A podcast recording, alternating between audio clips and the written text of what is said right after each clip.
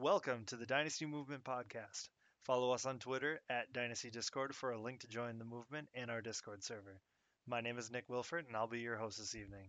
You can find me on Twitter at electronicks underscore FF or on our Discord at electronicks. Let's hop in.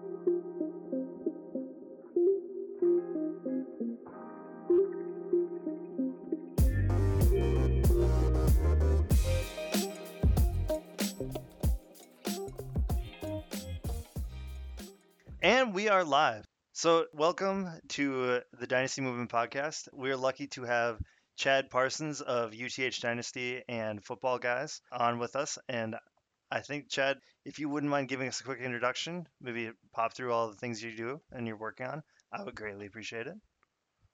Absolutely. Uh, so yeah, uthdynasty.com is my my baby. Um, I've had a podcast now for 10 years, running strong. Just hit episode 500 a few weeks ago for the weekly show. Uh, that's transitioned to uthdynasty.com with written content, rankings, trade calculator, all that dynasty good stuff, and premium podcasts. Uh, that's been a stalwart for a few years.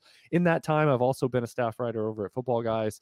Um, we just started about 50 episodes uh, now with the uh, the flagship Dynasty show uh, with Jordan McNamara as the co-host. Uh, that's been going really well. Um, you know, obviously with the Audible, they've had uh, just a long-standing uh, show, you know, in terms of fantasy must listen uh, there. So happy to be a part of their expansion in terms of podcasting.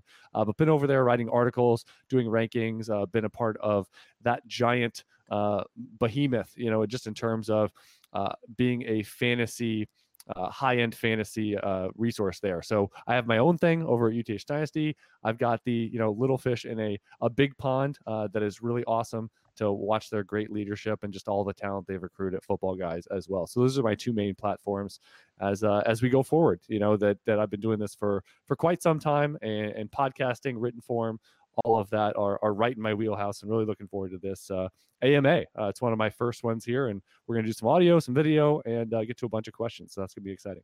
Absolutely, Chad. And you know, you were one of the uh, the first podcasts I started listening to, so absolutely honored to have you join us. Um, starting out, uh, we noticed we got a question from Peja noticing that you were an avid tennis player. Uh, so he's got to mm. ask. Uh, he mentioned that he knows uh, two types of tennis lovers. Do you root for Federer or Nadal? Um, I kind of go back and forth. I've learned to appreciate uh, Rafael Nadal a little more as I've aged, just in terms of every single match. I mean, he puts 110%, whether it's a first round of a tournament uh, or if it's the finals of a major. Um, I do have an appreciation, I would say, more um, at my at my core for Roger Federer, just because he makes the game look easy and yet when you watch his practice sessions and, and a lot of the things that go into it it's not like you can be a high level pro and uh, and take shortcuts. So he to me i would say that roger federer uh, the beauty of his game the more all court nature of his game is one thing. If you watch Federer play doubles, and I know these high level guys don't really play doubles all that much, but if you've there are some matches out there where they've done it and uh, you know Fed Cup and things like that. That uh, Federer is a much more accomplished and much more comfortable. Um, the two of them actually played together in doubles before, but Federer, um, just to me, is a more all all court and all well rounded game. Uh, but again, I, I, used to I wouldn't say I was I was probably agnostic or neutral on Nadal, and now I've grown to just be a little more appreciative of what he actually offers. I'm oh, sure that would be a uh, scary combo if they played as played in doubles together. I would have to imagine. But oh yeah, they won. They absolutely won that match. The one match I saw. Absolutely. So the other, the other, another getting to know you that we got a couple questions on, um, basically asking uh, if you're related to any famous Parsons. They listed out uh, Chandler as well as Micah Parsons as well. I used to get the Alan Parsons Project uh, when I was growing up. Uh, Micah Parsons, absolutely not. Um, anybody else? Uh, Chandler Parsons, I've gotten that a couple times. I would say most people aren't don't go that deep. Chandler Parsons, I would call him not a super well known NBA player, but uh, but no, uh, in my recollection, no one in my lineage I would call as quote unquote famous. Um, for a moment in time, I was listed on my high school Wikipedia page because I was in the uh, I was in the army for 12 years uh, with one of the the specialty bands in Washington D.C. And uh, I don't know if I'm considered you know well known or whatever. I know within Dynasty or fantasy, uh, probably, you know, to some degree, I would qualify for that, but, uh, but I would say in just general population circles, not so much. And and I don't really come from, you know, it, it, like an uncle or a a, a cousin or a, a, grandfather or anything was was well known. Absolutely. So, uh, how long have you been playing fantasy, and what's your earliest fantasy memory? Um, I was an aggregator of you know early computers. I would say when I was in high school, so that was like the mid-ish '90s. Um, I kind of was getting into spreadsheets and and you know local newspapers didn't have stats, so I was already interested in football. But at that point in time, or early internet, you know, Yahoo was one of the only places to play fantasy, and I was big into the fantasy baseball. Um, but I would say once I got to college, 98, 99 is really when I transitioned to playing fantasy football and immediately you know my go-to story is there was one season one year that i played you know fantasy baseball i had my go-to one or two leagues and it got to august or september and i literally dropped off the map in terms of my attention level towards a team that was doing really well in fantasy baseball and it went zoom tractor beam right to fantasy football for week one, and that was when you know uh, Daunte Culpepper and Randy Moss was a rookie, like right around that time frame, and didn't really know what I was doing. I had a lot of you know growing pains, but like just my attention went straight to fantasy football, and I just left my contending teams in, in, fantasy baseball in a in a ditch. So that was really the ah, you know, I think that kind of says everything it needs to about which one I'm going to gravitate towards. Even though for 15, 18 years I was straight towards loving and reading the back of baseball cards, um, but it transitioned in my late teens and 20s, especially into into football, and it was sad. Like just today, we were out uh, at lunch. They had a bunch of TVs on, you know, and and a baseball game was on, and I it, it just every time I see baseball, it reminds me that I don't know any of these guys anymore. Like I used to know everybody uh, for every team, all the relievers, and now it's like, I, I mean, it, the players that I know are either relics or like managers or coaches or something, which is kind of how it works in, in Madden. It's like all those players transition. It's like you wouldn't believe it, but 30 years ago, that guy was a great player. It's like he's been a coach for 25 years. I know. even um, so, oh, go ahead. Sorry, I didn't mean to interrupt. I'm done. Um, I I absolutely remember those as a Vikings fan, those '98 that '98 team as well. So I think it's interesting that you mentioned that because I know that the or that you mentioned that uh, as soon as football started that you'd stop watching baseball because I know now some of my friends started a fantasy baseball league that literally the ending is the beginning of football, and I think that's actually even becoming more popular for exactly the reasons that you were mentioning. But I would imagine it's almost like how we view week 17, where a lot of strange stuff happens. And I would imagine in fantasy baseball, you get to the end of the season and you get a lot of call ups, right? I I, yep. I think I remember that the rules are different. So a lot of younger players play. And, you know, if you're not competitive as a as a MLB team, then you can start, you know, kind of playing almost a, a B squad or we're kind of looking ahead, almost be like a practice squad element. So I would imagine a lot of those wrinkles um, in fantasy baseball probably come up, and it makes a lot of sense to kind of end end some degree early. Absolutely. So um, I think th- these are going to be a few little more softball questions to start out with. They were all actually asked by um, one of our resident uh, analysts, uh, uh, Solar or Tanho from DLF. Um, but the next question that um, he was curious about is, uh, I think something that you probably have quite a bit of knowledge on. But that's uh, what do you think that aspiring uh, fantasy football writers or creators spend too much time doing? Uh, too much. Um, I would say trying to get clicks, trying to get attention from other people. I know that may be possible, you know, like the Shark Tank type of thing of like, ah, oh, we just want to get noticed. We want to get bought out by somebody.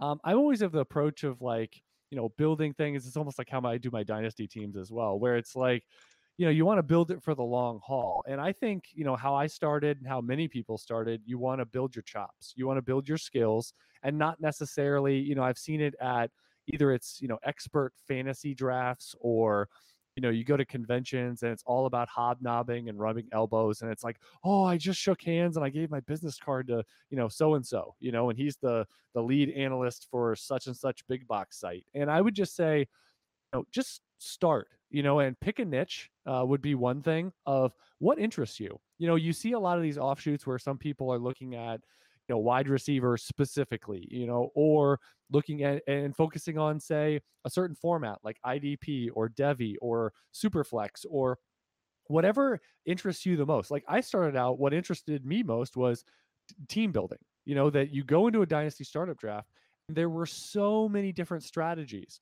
And I would write article after article going through each of these teams, going through leagues of you know, what were the best picks, the best values by position, all this stuff, because that's what interested me the most. I eventually obviously got to other facets and many different branches of what I was kind of looking at. Now I kind of do everything. But I would say start with one thing and kind of what interests you. And that could be something very narrow, start with your sweet spot, or even if it's just your sweet spot with interest, that's going to be what makes you stick with it. And honestly, what gives you probably the most confidence because as you learn, as you research, as you grow. Same thing with the medium. Are you more of a writer? Are you more of a podcaster? And there's not a right answer. You can be, well, I'm not really sure. So do both a little bit. You probably gravitate. I write plenty, but I would say over the years, hence, you know, thousands of podcasts, you know, aggregate between all of my different platforms, I've gravitated more towards podcasting. So you'll probably find a medium that fits you a little better than the other. You'll also start somewhere with a niche. That could be a format, it could be a, a team, college, whatever it is. Um, but I would say start there and just start anywhere, anywhere with a platform where maybe you get some uh, some advice, some coaching. You know, I do that with with people at UTH from time to time. That's how all the the people that are now on UTH at, in some capacity podcasting, Jordan, uh, Katie Flower, Tim Torch, you know, we all do stuff together. They started out uh, basically just just being subscribers, being listeners, and saying, you know, I want to, you know, if if I could write something or I got an idea, and that's how it started. And I would say anybody starting in that capacity of just, you know, it doesn't have to be someplace where you're going to get fifty thousand uh, impressions or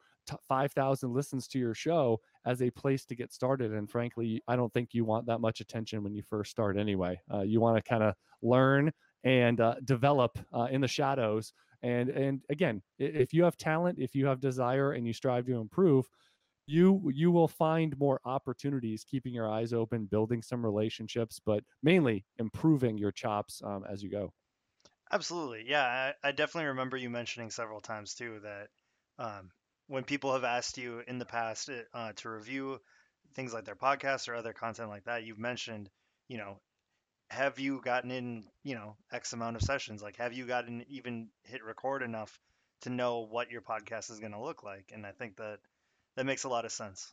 That makes a lot of sense. Yeah. And, and I would say also for anybody, because when I first got started, I, I was like fresh. I don't even know if I had started my podcast yet or if I was 10 shows in, but I, I reached out to Cecil Lammey. I was a subscriber at Football Guys. And a few days later, he sent a very uh, nice and complete email with a bunch of information about tips, um, what equipment, all these types of things. And I was like, wow, you know, this is someone on ESPN radio, and I've listened to him at Football Guys for quite a while. So I would say also be open to just asking for advice. I've asked, you know, years ago, I asked Matt Waldman, you know, about uh, some some pieces of advice. I get my, I mentioned Cecil Lammey. So when people ask me, I am so so giving eh, because you've been there. You know, all of us have been there, and you know, or relatively close to wherever you, you know, collective you are right now of wanting to improve and and you know eventually go somewhere potentially wherever there is and uh, so reaching out even if maybe some people don't respond maybe you didn't get the right email address or whatever you reach out on twitter you don't hear anything because people get so many notifications it's hard to keep track so but but just you know if you were to reach out to to a, a bunch of different people you'll probably get more advice and more um, responses than than you would expect so just know that there's tons of good people in the industry and the folks that you look up to um, they've been where you are and and many of them would be certainly happy to help Absolutely, absolutely. Um, so the la- to, for the last question of that section, uh, we were curious. As a trend, do you find yourself uh, more likely to react slowly to news or performance, aka stick with your prior evaluation, or do you react quickly and move to take advantage of a shift? Uh, for Dynasty, I would say I'm a little slower uh, in the so and so is going to be great, you know, or I, I stick with my pre draft eval and pre draft, or, or sorry, pre year one, I guess we can call that. So you have the prospect profile. In a week, we're going to have the NFL draft. Um, but once we get beyond that, I'm a little more sticky to that then like for example, I, I've always been a little below on James Robinson, just as one example, right? So he comes from the ether. He has a very nice year one. I'm always going to be a little skeptical of him compared to where folks say, well, look what he did. And now we're going to forget that he was undrafted. We're going to forget he got the perfect storm of opportunity. Um, that and and the most uh, the most of the time what happens is when you are uh you know if, if you are embedded with the the prospect and you start you know i have i have something called adt which combines draft position you know for the position probability and it also looks at like a plus minus system with their metric profile and it's invariably you know if someone's a 30% you know sort of hit rate probability and you start monkeying around as i call it and you start putting in you know i mean again i have my own kind of system of valuation here but if you were to go and just manually change that person to 50 60% let's say uh, and it's amazing how many times like within six to 6 to 12 months you are manually bumping them back down closer to 30 so you have to be very careful um, in terms of you know and, and, the same thing goes for players that are 70 and you're like oh well they're horrible let's put them at 40 like i don't like the situation i don't like something that's happening right now in the very short term.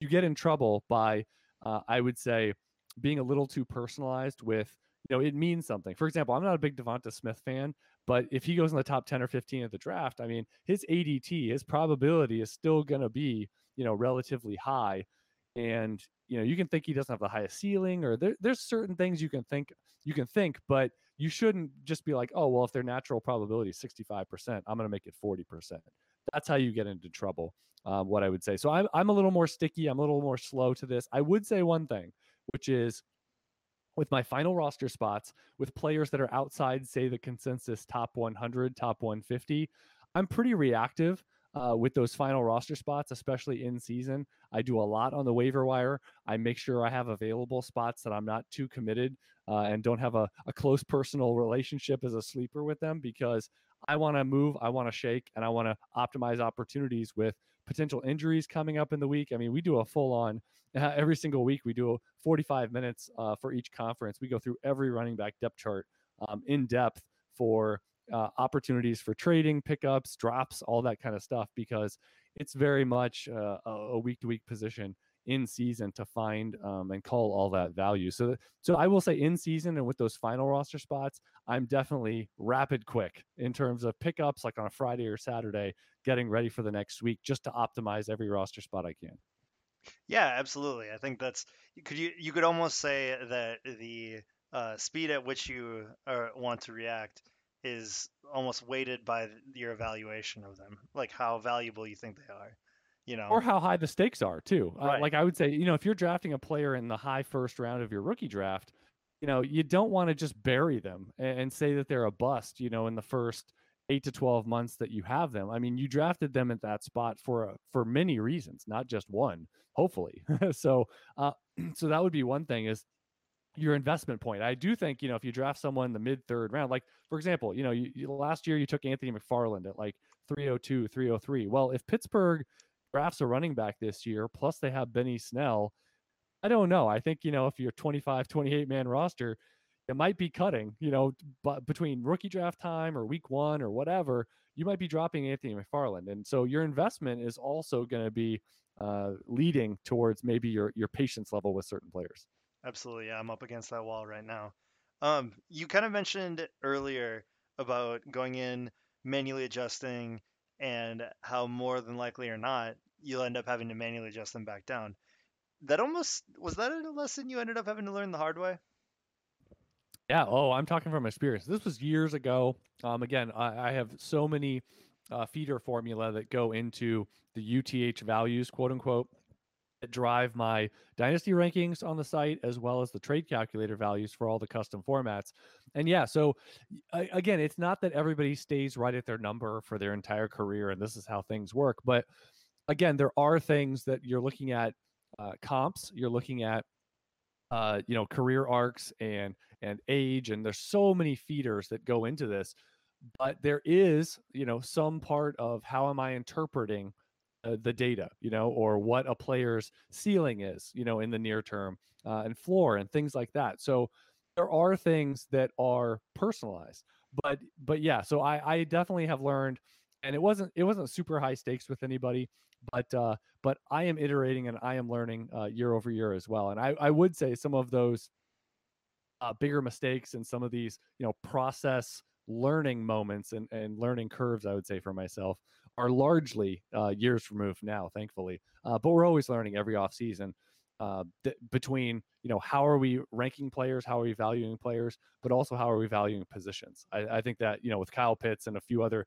instances in the last year or two, we're also having some of these historical type tests of you know how high or how low for some of these formats and with two tight end you know as as a more common format than five years ago uh, there's a lot of interesting variables that i think can still be exploited to some degree Yeah, I don't remember if you said this or maybe Jordan did or someone else I was listening to, but they called this year's draft class a Rorschach test to see about how you view even the wide receiver position or other positions in general. pretty good. That's pretty good. I mean, for example, I mean Rondale Moore is great, right? Well, well, how do you feel about him when he's five seven? Oh, Devonta Smith, do you think he's great? Oh man, the guy can run a route. Well, do you do you still think all those things and think he'll be great at 166 pounds? And it's like, well, uh, I always draft best player available. Okay, you're gonna draft Kyle Pitts at 101, 102, 103, and a and a start one no frills tight end format. I, there's a lot of you know, and it's like, oh, you think uh, landing spot and, and fit and uh, situation scheme are important. Well, if Mac jo- Jones goes to the 49ers, you going to let him drift to a quarterback four or five in the class? Like, there's a lot of interesting, like you said, Rorschach test questions that that going across all the skill positions that are kind of in our faces here, and it feels like a very unique year in that capacity. Do you want to take a quick moment? We actually did get a question earlier um, about which uh, red flag are you avoiding more? Devonta weighing 165 pounds or Rondale being 5'7"? I already know the answer to this, but I'd love you for you to tell them about it. Sure. Yeah. Um, I, I have had so many snarky questions or probing sections of of podcasts in the last three or four months on Devonta Smith. It feels like you could write a book, and I just uh, how this turns out in one, two, three years or whatever, and turns out doesn't mean that the story is completely written at that point. But a lot of times through three years, I mean, I think you have a pretty good indicator of where things are going outside of DeVante Parker and you know some some later breakouts, you know, coming out of the ether, if you will. But uh, with Devonta Smith, I mean, you're sitting there, and I would say this: if I were his, if I were his, uh, uh, his agent, you know, in his representation, unless he was going to run four three five or something, I would say I would be like, don't run. And then I would say if if you're going to weigh in below like 175 180 i would say don't you dare get on that scale. And this is back you know like with 1995 running backs that they didn't work out. Why? Because they knew they were going to go high in the draft. Why would you possibly if they ran 462 like you know some of these guys they wouldn't go that high so th- there's only downside and i can't believe it actually leaked out in april with a medical recheck that Devonta Smith actually got on a scale and it was 166. I cannot believe that actually happened. I thought we were going to go through the entire draft process and he would be drafted that he would never officially weigh in or something. And I was like, if there's any any doctor something something, you what do you do? You do height and weight. Do height and weight when you go when one of us regular people go to the doctor. Like how do you how does this not leak out in some capacity? Uh, so Rondale Moore being five seven doesn't really bother me as much. We knew he was short. At least he's thick uh, for his size, and he's electric. Devonta Smith is not electric. Say that if he ends up having a big ceiling, and I don't want to hear, you know, this whole like if he peaks out and he's like wide receiver 27 for his best year or something like that, I think that's kind of a disappointment for how his supporters view him. Um, so having a high floor, quote unquote, uh, you know, coming from the top half of round one in the NFL draft, I don't think that's a, a really good outcome.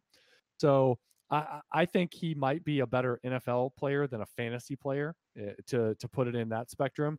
But his his BMI is like 22. I mean, that's mine. I, I mean, this is uh, this is ridiculous.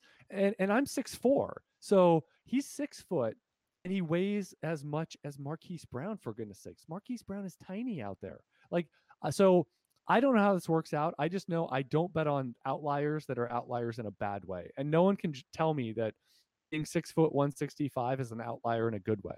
So I'm more of a metrics guy than a film guy. I do both, absolutely. Um, but again, I always say if you could only do one, what would you do?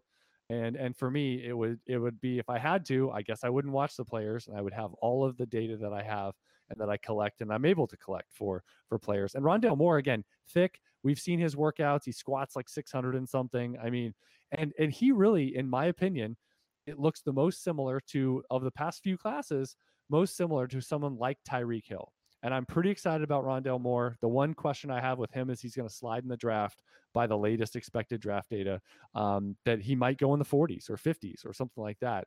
Uh, so that's the one concerning element. I don't think you can have a, a wide receiver that high if they're going to be not a round one pick.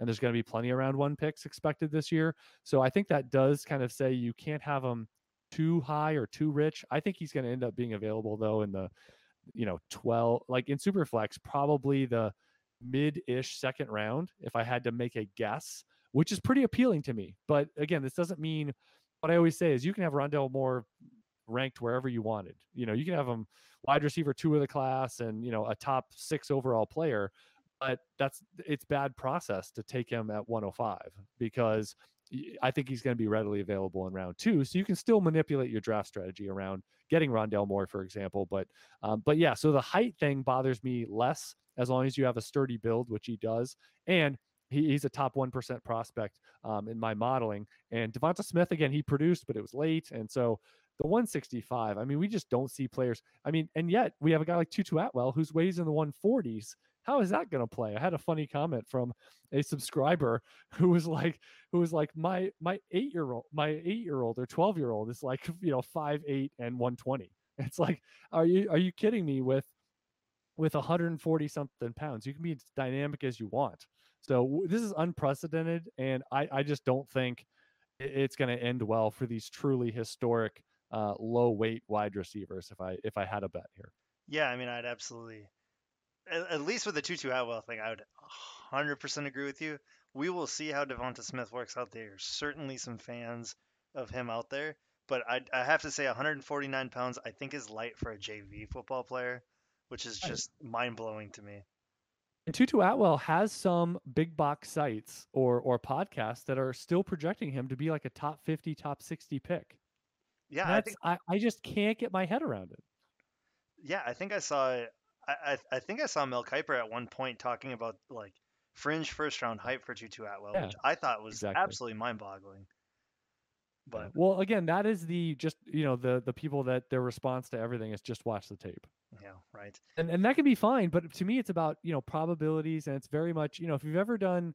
I think it's really hard to do rankings if you're just doing it like back of the napkin, and it's like, well, if you're not actually looking at anything on paper, uh, that would be a very difficult and you know every day things would change rapidly you know for you on how you, the whims how you feel. And then especially if you're doing anything that's sort of trade valuation based uh, again you have to kind of center on on profiles and numbers and probability and all these types of things. And there's i would just say the fact that the sample size of these types of wide receivers is so small over the past 10 to 20 years speaks to i mean you could say that they're the they're the best or some of the best of this type but this type is not generally well received with high volume in the NFL and frankly if you're not going to get high volume what are we talking about here? Right.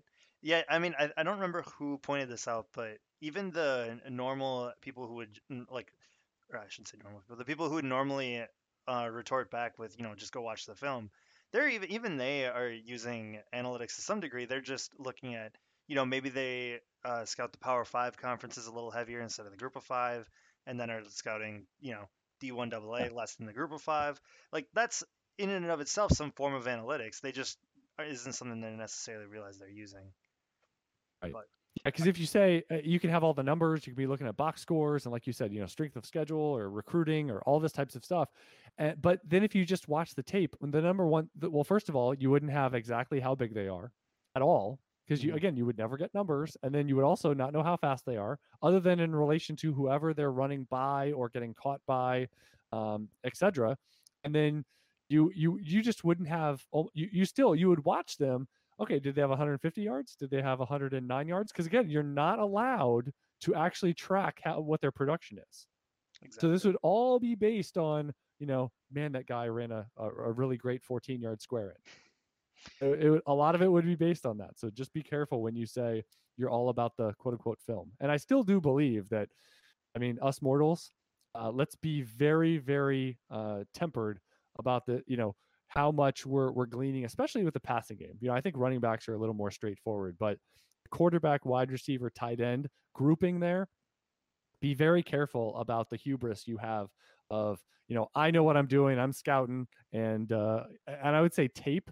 A lot of the tape is baked into into to some degree draft position uh, because uh, a lot of that, you know, a lot of that for NFL teams, I've heard, you know, in the 85% range of their their draft board is kind of decided by the beginning of January when the the draft process starts.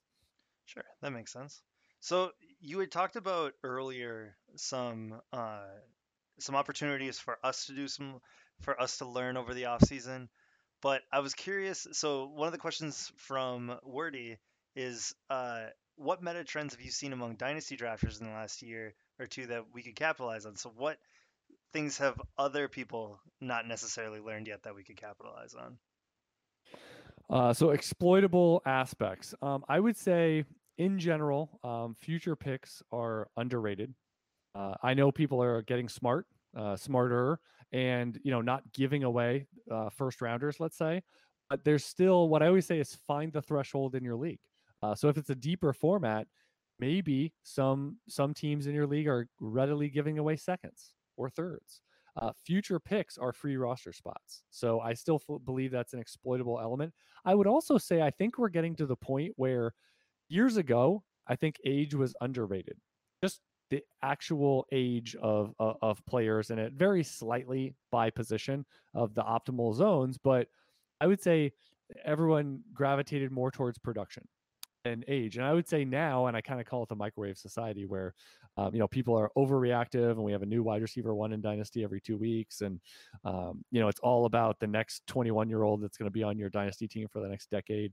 I think, and now I've become a little stodgy. Now it's t- to me, the more research I do, the more it's about and those young guys are risky. There is a wide range of outcomes over the next one to two years, let's say, uh, if you value said young player as if they've already done it.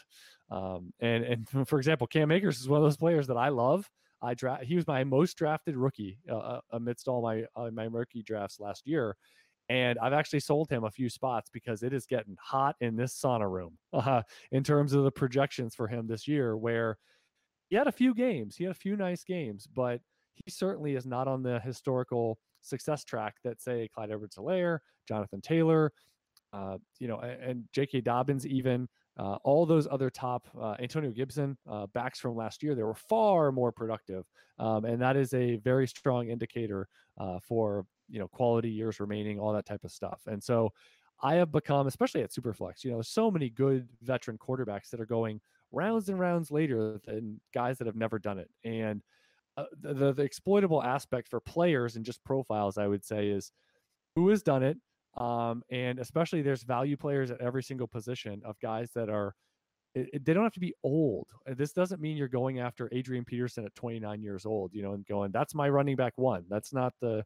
sort of reference point here. It's that guys that like Ezekiel Elliott right now has a massive discount. I mean, he's going to be the starting running back on one of the best offenses in the NFL with a healthy Dak. So and yet people are just wanting to to throw him out and have him behind, you know, way behind Cam Akers, for example, and uh, a number of other players. So just keep that in mind. Uh, you know, for me, it's like wide receiver this year is like the most fruitful uh, veteran grouping of like 26 to 29 year old wide receivers that have all been hyper productive for years and yet there's a massive discount on many of them in dynasty because everyone wants the let me get in early you know let me have dk metcalf right now because he's going to be he's you know in five years we're going to look back and he's on a, a mike evans track and i would just say be careful be careful because until you've done it two or three times uh, there is a decent chance that they just stop doing it you know, and that they aren't as good as you think they are, and a number of things could happen, uh, whether that's durability or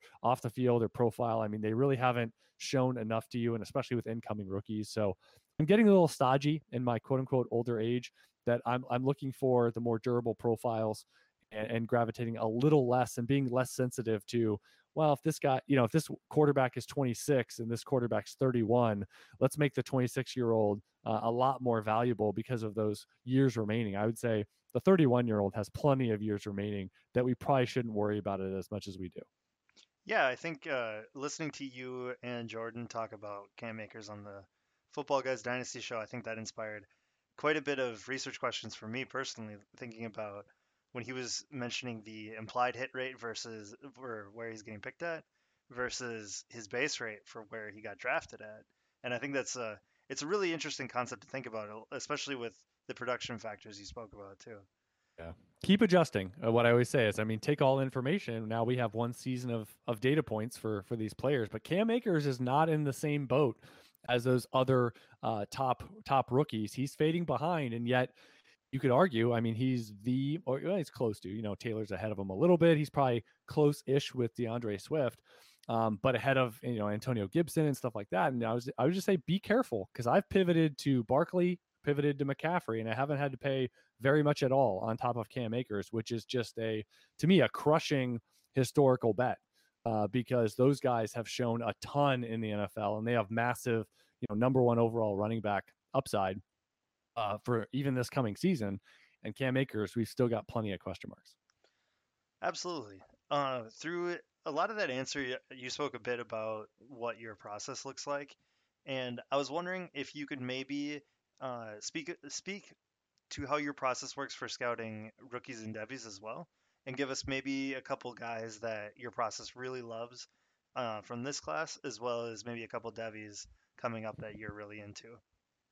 Uh, sure. Yeah. So, um, for Devy, I'll, I'll make it quick with a couple bullet points, which is I love getting Devy picks. Um, that's another thing that people throw around, especially late, quote unquote, late Devy picks. And I would say, you know, Devy picks are valuable. We call them, uh, Kitty Flower and I call them the Steph Curry, you know, because you can hit from anywhere. Um, you know, guy, for example, I mean, in Devy leagues right now, super flex or otherwise, guys like Zach Wilson, Mac Jones, I mean, not drafted. I mean, even in Devys that like 200 were owned, uh, those quarterbacks slip through the cracks um, every single year uh, that are highly drafted by the NFL. Trey Lance being another one, you know, largely.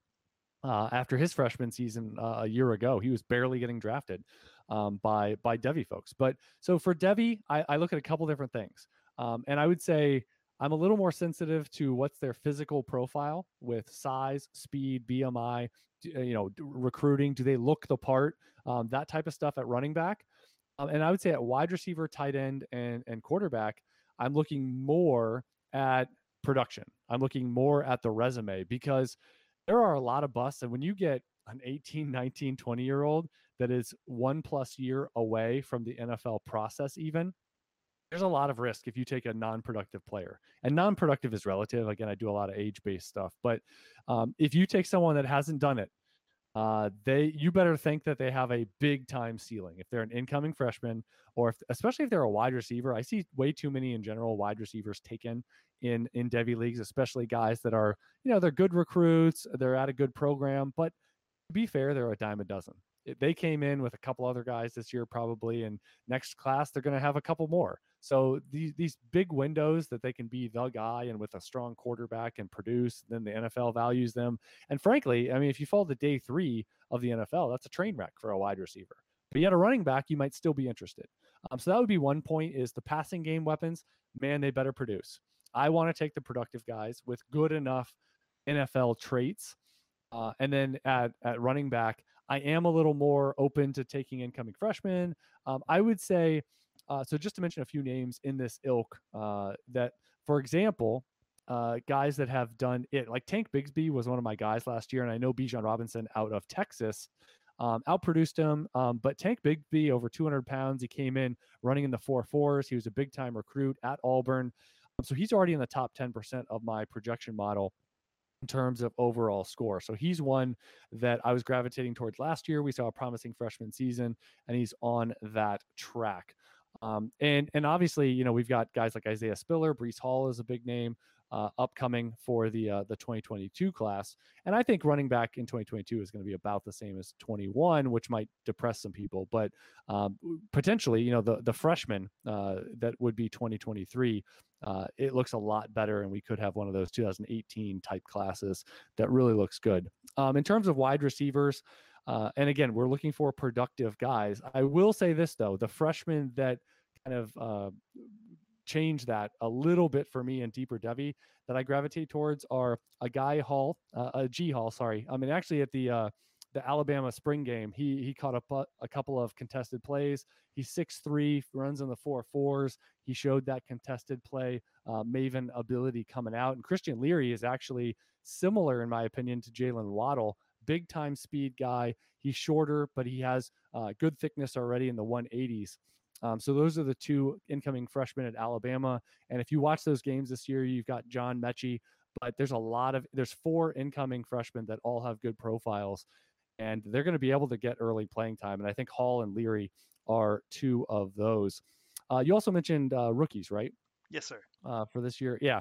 Um, so for rookies, and again, it, it's a a combo of of all those elements I mentioned for for Devy. Um, but now we're baking in some some draft positions, some actual, you know, not uh, home cooking with their with their heights and weights and all those types of things that can be very misleading. I mean, you saw the Rashod Bateman where it's like he's been listed for a couple years at 210 pounds. He comes out this this draft process and says, "I've never I've never played over 200 in my my whole career." You know, and then he weighs in at 190. So where, where does 210 come from? So until you get confirmation, you don't know. And uh, for wide receivers, I mentioned Rondale Moore, um, just being one of my favorite profiles, um, a top one percenter um, in my projection model. Um, I would say at running back, I don't know why Travis Etienne gets as much shade as he does. Um, a lot of people assume it's Najee Harris, and then everyone can just go get in line. Many people have Javonte Williams over Travis Etienne. I would say let's see what happens in the draft because right now a lot of the expected draft position through one of my favorite sites. So shout out to Grinding the Mocks, uh, which aggregates hundreds, if not thousands, of mock drafts into uh, expected draft position and a number of other things. But Etienne is right there, you know, in that 25 to 35 kind of expected draft position range. So if he gets round one uh, pedigree and yet, or even early round two, but he gets pushed to like the mid first round in a one quarterback league, I am heavily, heavily interested in that, even though we'll see. Najee Harris might go top 20, top 25, and easily running back one off the board. I get all that. Uh, but to me, the biggest thing is, you know, Javonte Williams being over Etienne, for example, or Etienne not being far enough away from the rest of the field, because uh, he certainly has a, a big time profile that is on par on paper with a lot of those top running backs last year. And yet he's going to have the similar pedigree, you know, in the top 40, top 50 that we saw from Taylor, Akers, Dobbins, etc. Um, so again, I think he's just not going to be viewed quite as valuable as those guys from last year, and he has a a pretty strong resume um, to do so. Um, at tight end, I would say one sneaky guy for me is Hunter Long. Uh, he's actually now an expected draft position ahead of Brevin Jordan. A lot of people wouldn't guess that. Uh, Brevin Jordan didn't work out very well, and more of a prototypical uh, tight end build and, and with quality comps for me is, is, Hunter Long out of Boston College. So don't be surprised, especially in two tight end leagues. I think he's going to be a pretty big value. And, you know, I, I think you could end up sneaking into late round two, but he's probably going to be in that 70 to 90 range in round three. But he started the process uh, with, with, with a lot of mock draft data being in the, you know, mid, mid to early day three range. And now I think he's a pretty good bet to be day two. Yeah, we had uh, Mathbomb on for an AMA as well, and he mentioned that basically any tight end that scores under a five in RAS is practically sunk from launch. So you know, looking at you, Smith, but also that that includes Brevin Jordan, and it's unfortunate to see, but you know, we definitely have seen Hunter Long rise, uh, rise to the occasion in his EDP as well. Yeah, we're definitely big fans of uh, grinding the mocks here as well. But all right. So, uh, we uh, had mentioned we had saw that on Twitter that you at one point recently had tweeted out uh, that you had some sources that Zach Wilson was going first overall. Uh, would you like to speak on that a little bit? Yeah, um, and basically, yes, I, I have you know heard a couple things from people that you know again people don't reveal sources. I'm not a news reporter or anything like that, but all that was was was told to me was this whole like 100% 0% probability curve that Trevor Lawrence is going to Jacksonville, it's not 100% 0%.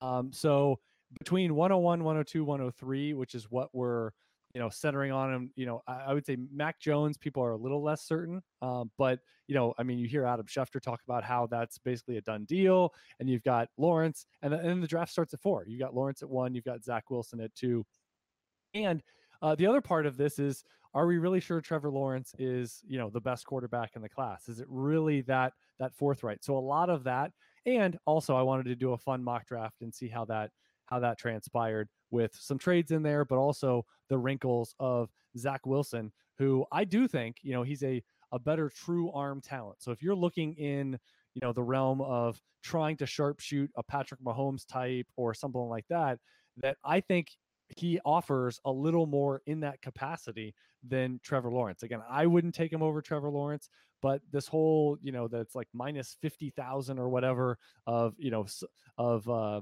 Trevor Lawrence going 101, I would say let's let's let this play out and and I, nothing is is in stone i mean very few classes has it been so glaringly that it's going to be a 101 um, at this point so uh, again, mostly my mock draft and and my seed of, of of source information was just that there's more of a chance than the zero percent a lot of people are projecting. Absolutely, absolutely.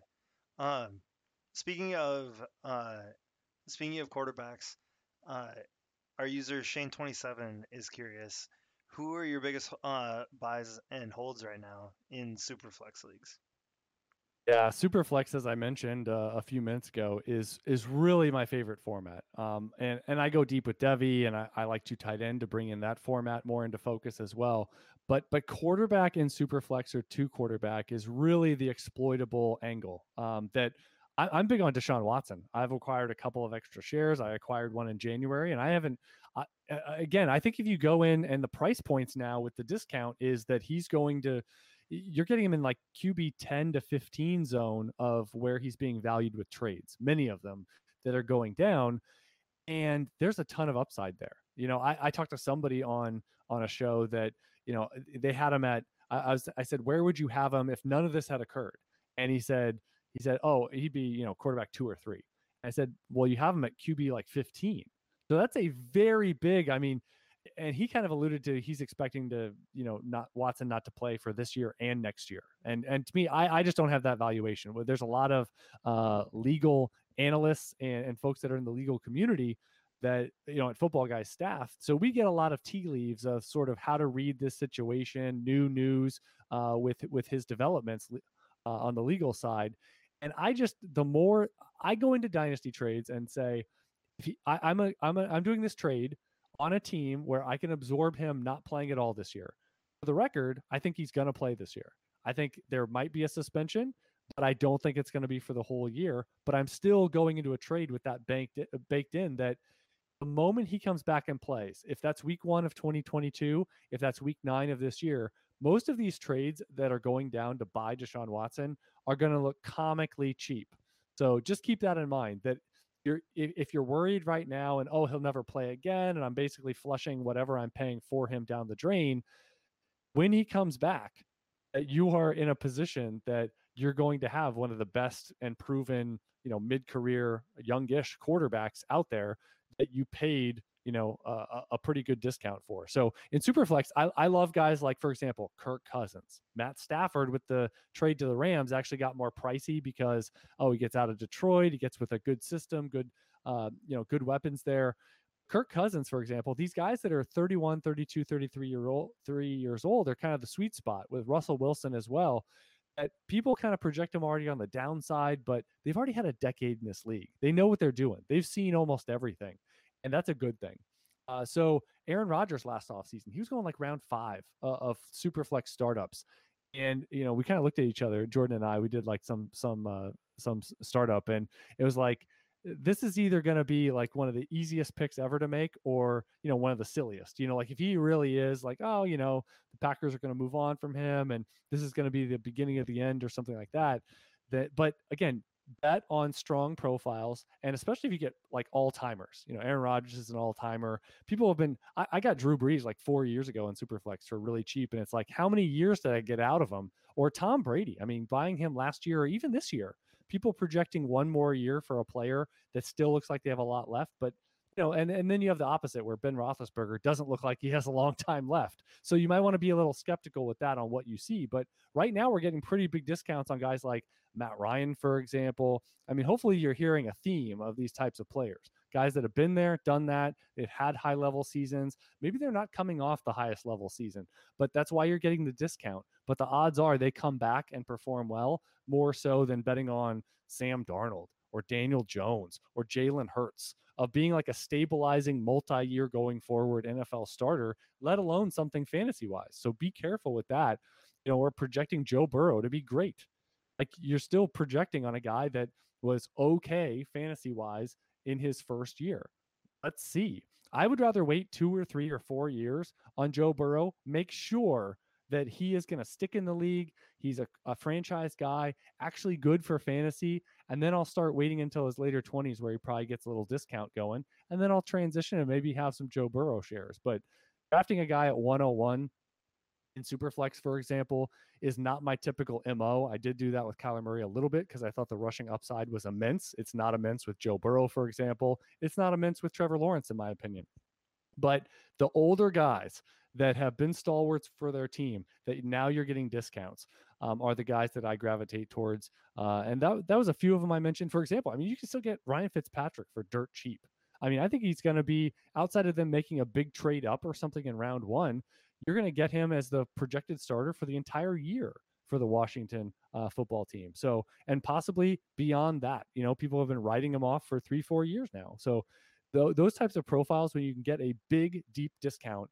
Uh, and again, Kirk Cousins in the teens, for example, or Stafford a, a little bit, but Matt Ryan, uh, especially if you know Matt Ryan's going to fall through the floor. Let's say Atlanta drafts, you know, Trey Lance or something at four, that they're everyone's going to assume Matt Ryan, you're done. Well, he's not going to be done NFL wise. Like even if Atlanta moves on after this year, first of all, I would expect Matt Ryan to start a bunch of games this year, uh, and if they fall out of it, they probably transition to to the rookie. But if if he's not the starter in Atlanta, he's not going to be there for three years, absorbing a huge salary. He's going to move on to other opportunities. So that's the great thing, you know, that kind of separates dynasty from the NFL is we don't.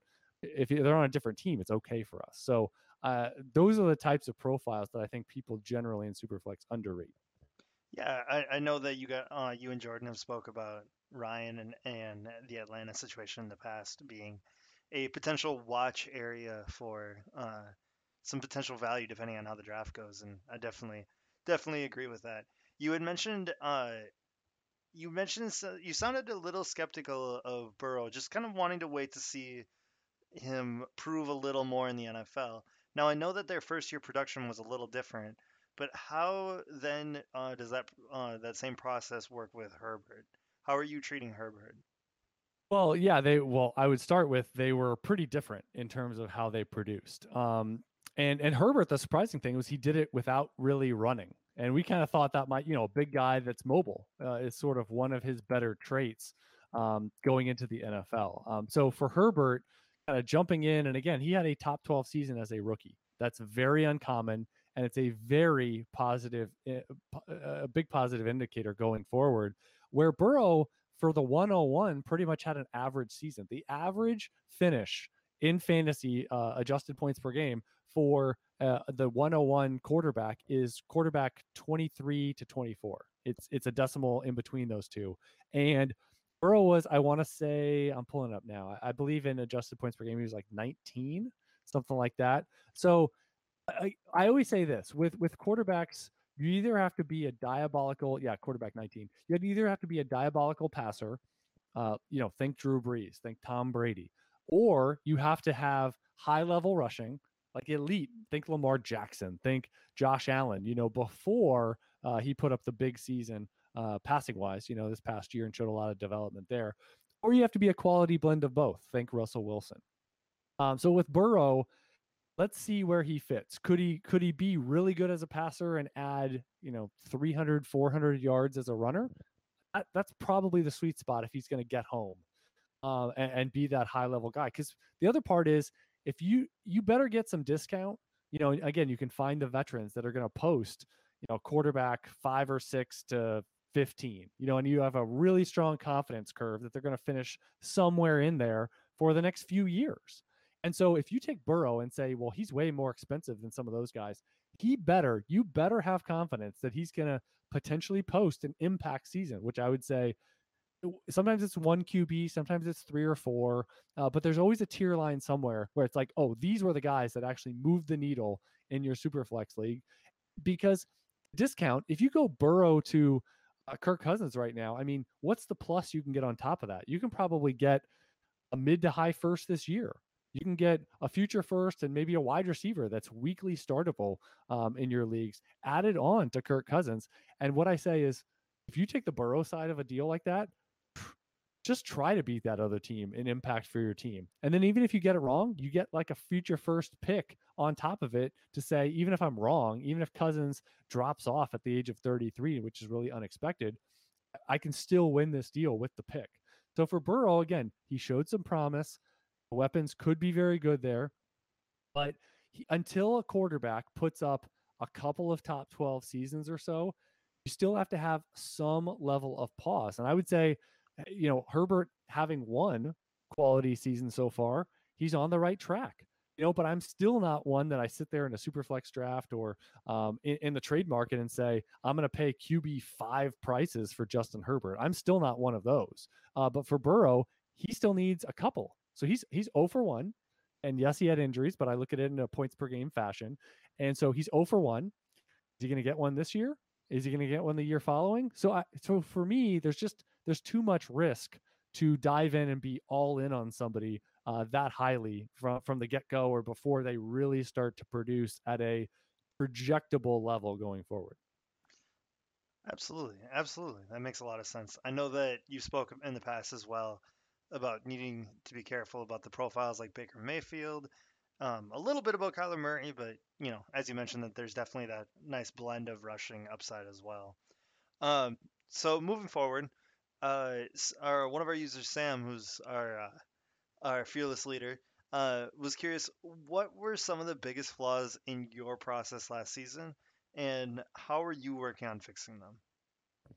Oh, that's a great question. Uh, we're always looking inward. I actually do such a transparency for my dynasty trades, um, because and I share, you know, on some platform, I share basically every trade I make. Uh, and I'm definitely not, you know, the ones I don't share, they're like meaningless. You know, like I traded some player for a fourth, and there's not a lot of big takeaways there. But one of my tenants is provide transparency.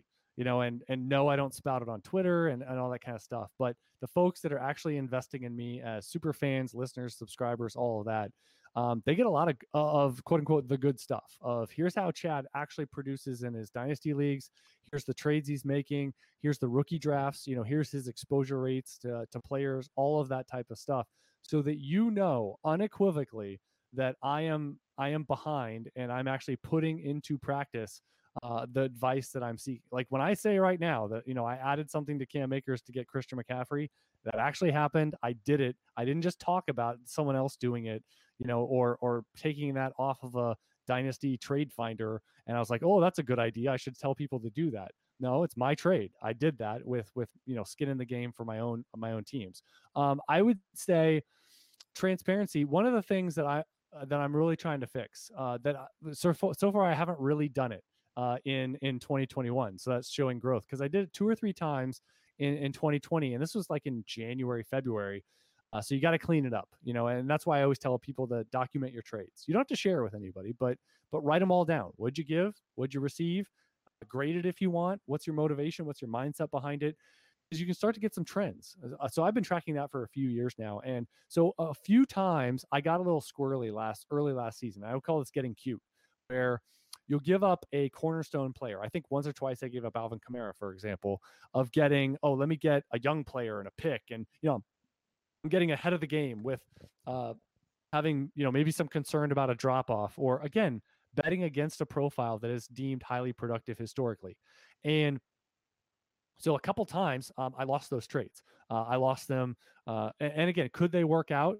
Absolutely. Uh, like one of them, for example, I, I just don't think it was great process. I believe I traded uh, Alvin Kamara for you know the 101 and something, and it turned into Jonathan Taylor. I love Jonathan Taylor. I was trying to get him everywhere I could.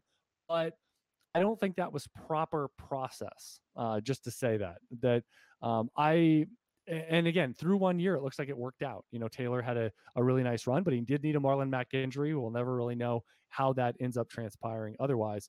Um, so the thing I, I, would call that getting cute is you don't want to. Um, another deal, you know, that I looked up from a couple years ago is Davante. I traded Davante Adams for like two firsts, T.Y. Hilton at the time, you know, a bunch of stuff. But the, the thing is a bunch of stuff. So you've got a really sharp shoot. So that's a big loss. That's getting cute.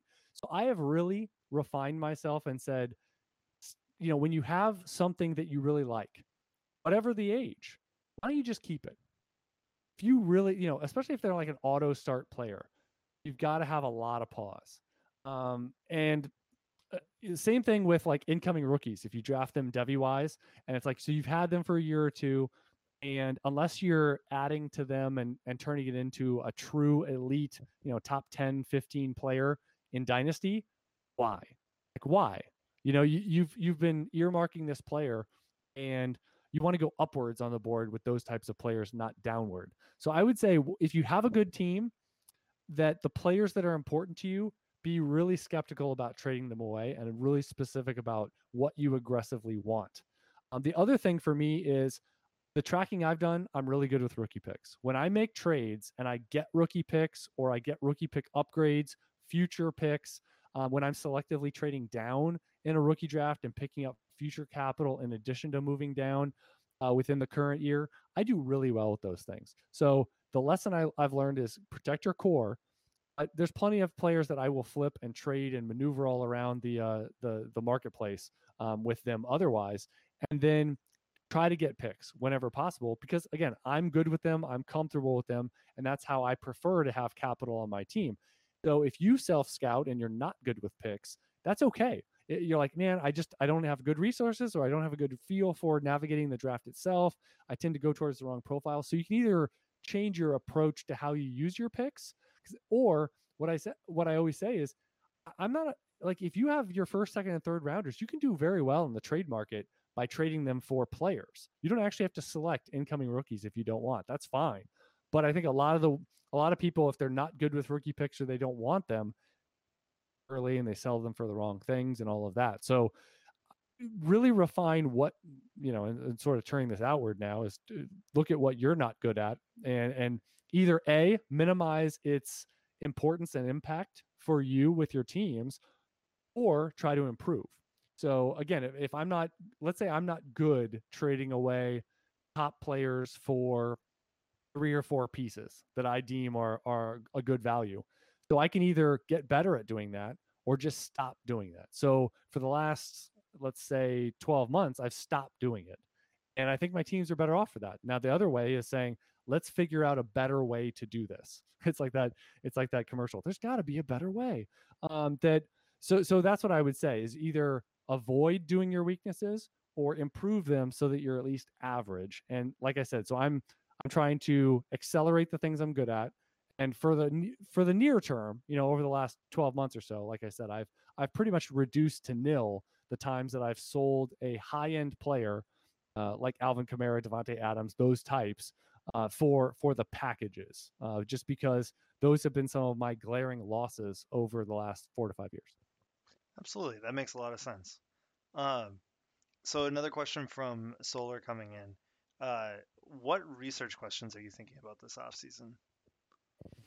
Oh, that's a big one. Um, I would say you're always, if you have like a projection model, you're always kind of refining what uh what I always say is it's like a science experiment. What are what's the question you are asking? Because there's a lot of people that do uh, prospect research, you know, on the on the data side out there, and you can just find them on Twitter. It's it's not overly hard, and everyone kind of has their own process. The one thing that I find interesting is you can disagree with someone where you're like, oh, this guy grades highly, such and such. This is my number two running back. But what I would always say is, what's the question they are asking? Because you might be having a disagreement or argument, but really it's like, well, are you seeking, are you projecting who is going to have the best 10 years in the NFL? Is that defined by number of seasons starting? Is that defined by fantasy points per game? Is that annual finish? Is that first three years? Is that career VBD? Is that year one? What are what is it you are actually testing to answer? You are building a model or building some sort of grading system to answer.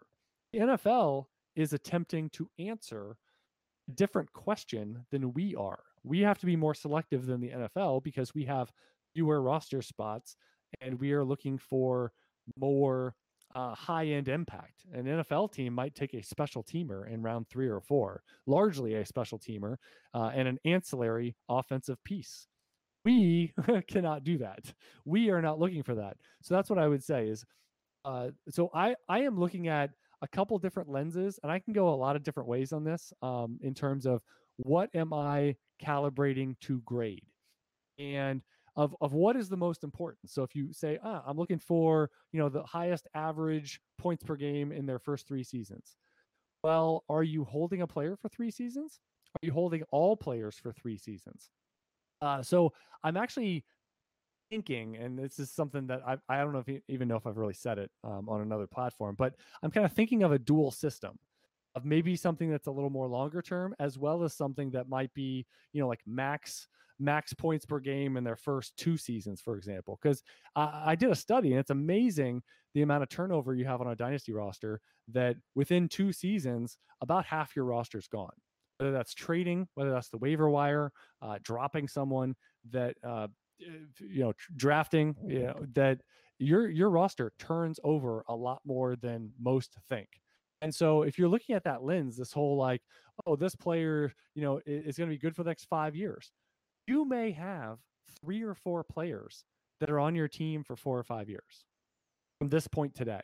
So just be careful saying that. That doesn't mean that they've turned into a bust and they're horrible, but it just means that you are trading them because you find value. You might be trying to get something else and that player's got to go.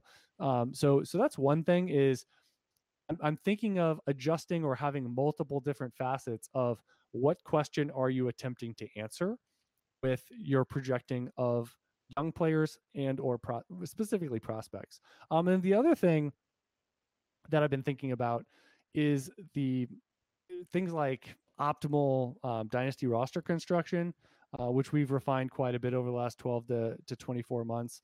And the and also uh, the facet of age, like I mentioned, about it being a little overstated, and part of that connects to the players that are are generally overstating how long we're looking at these lenses of my dynasty team, my dynasty league, and all these things are connected. I'm not I'm not shifting to playing redraft, but I think you know the next two to three years is sort of a bigger picture lens when if you're valuing a 20 i would say sometimes you're valuing it the correct way but for the, uh, the wrong reason. Like if you're valuing a 21 year old running back because like for example the interesting part for me as a 21 year old running back is their pro- the breakout window is t- you know the best seasons are typically 23 to 25 if you get a 21 22 year old you know incoming rookie type or second year player you're kind of getting the whole thing and so so that is the correct element but this whole concept of so you you're encapsulating the breakout potential of getting someone and now they're producing to a much higher level and they probably are more requisite uh, valued at that point. and then the other thing would be but if you're but if you're drafting a 21 year old thinking 21 year old running back thinking that they're going to be on your team for the next five to six years that's the wrong reason for having the right outcome you know the the process part uh, because you're probably not going to have them that long and i think the young wide receiver is probably the biggest element of that like there's too many guys right now that are 24 and younger at wide receiver that cross section of dynasty thinks that they're all going to be next three to five years the greatest producers and the great you know they're all going to be in the top 24 or so and there's going to be some pretty glaring misses in there that are, are pretty highly valued and thought to be bulletproof uh, for the time being that uh, again i think just just looking at age is, is a, a way to get yourself into trouble because like i said i think the global dynasty community overvalues it a little bit. Absolutely absolutely. Speaking of uh, some young receivers um, i have seen recently that you are a big fan of terrace marshall. We have uh, a few big fans here as well and I was curious if you could talk through a little bit what your model like um, really likes about him. Yeah, absolutely. Um, so he was a, a big time recruit. I will say that um, recruiting at wide receiver and tight end and quarterback matters a whole heck of a lot less than than running back. Um, and, and, I think that makes tangible sense in how you think about those positions as well. Running back at 17, 18 years old, fewer variables. Put the ball in his belly and watch him go. Um, and, and, that happens at high school, college, and pro.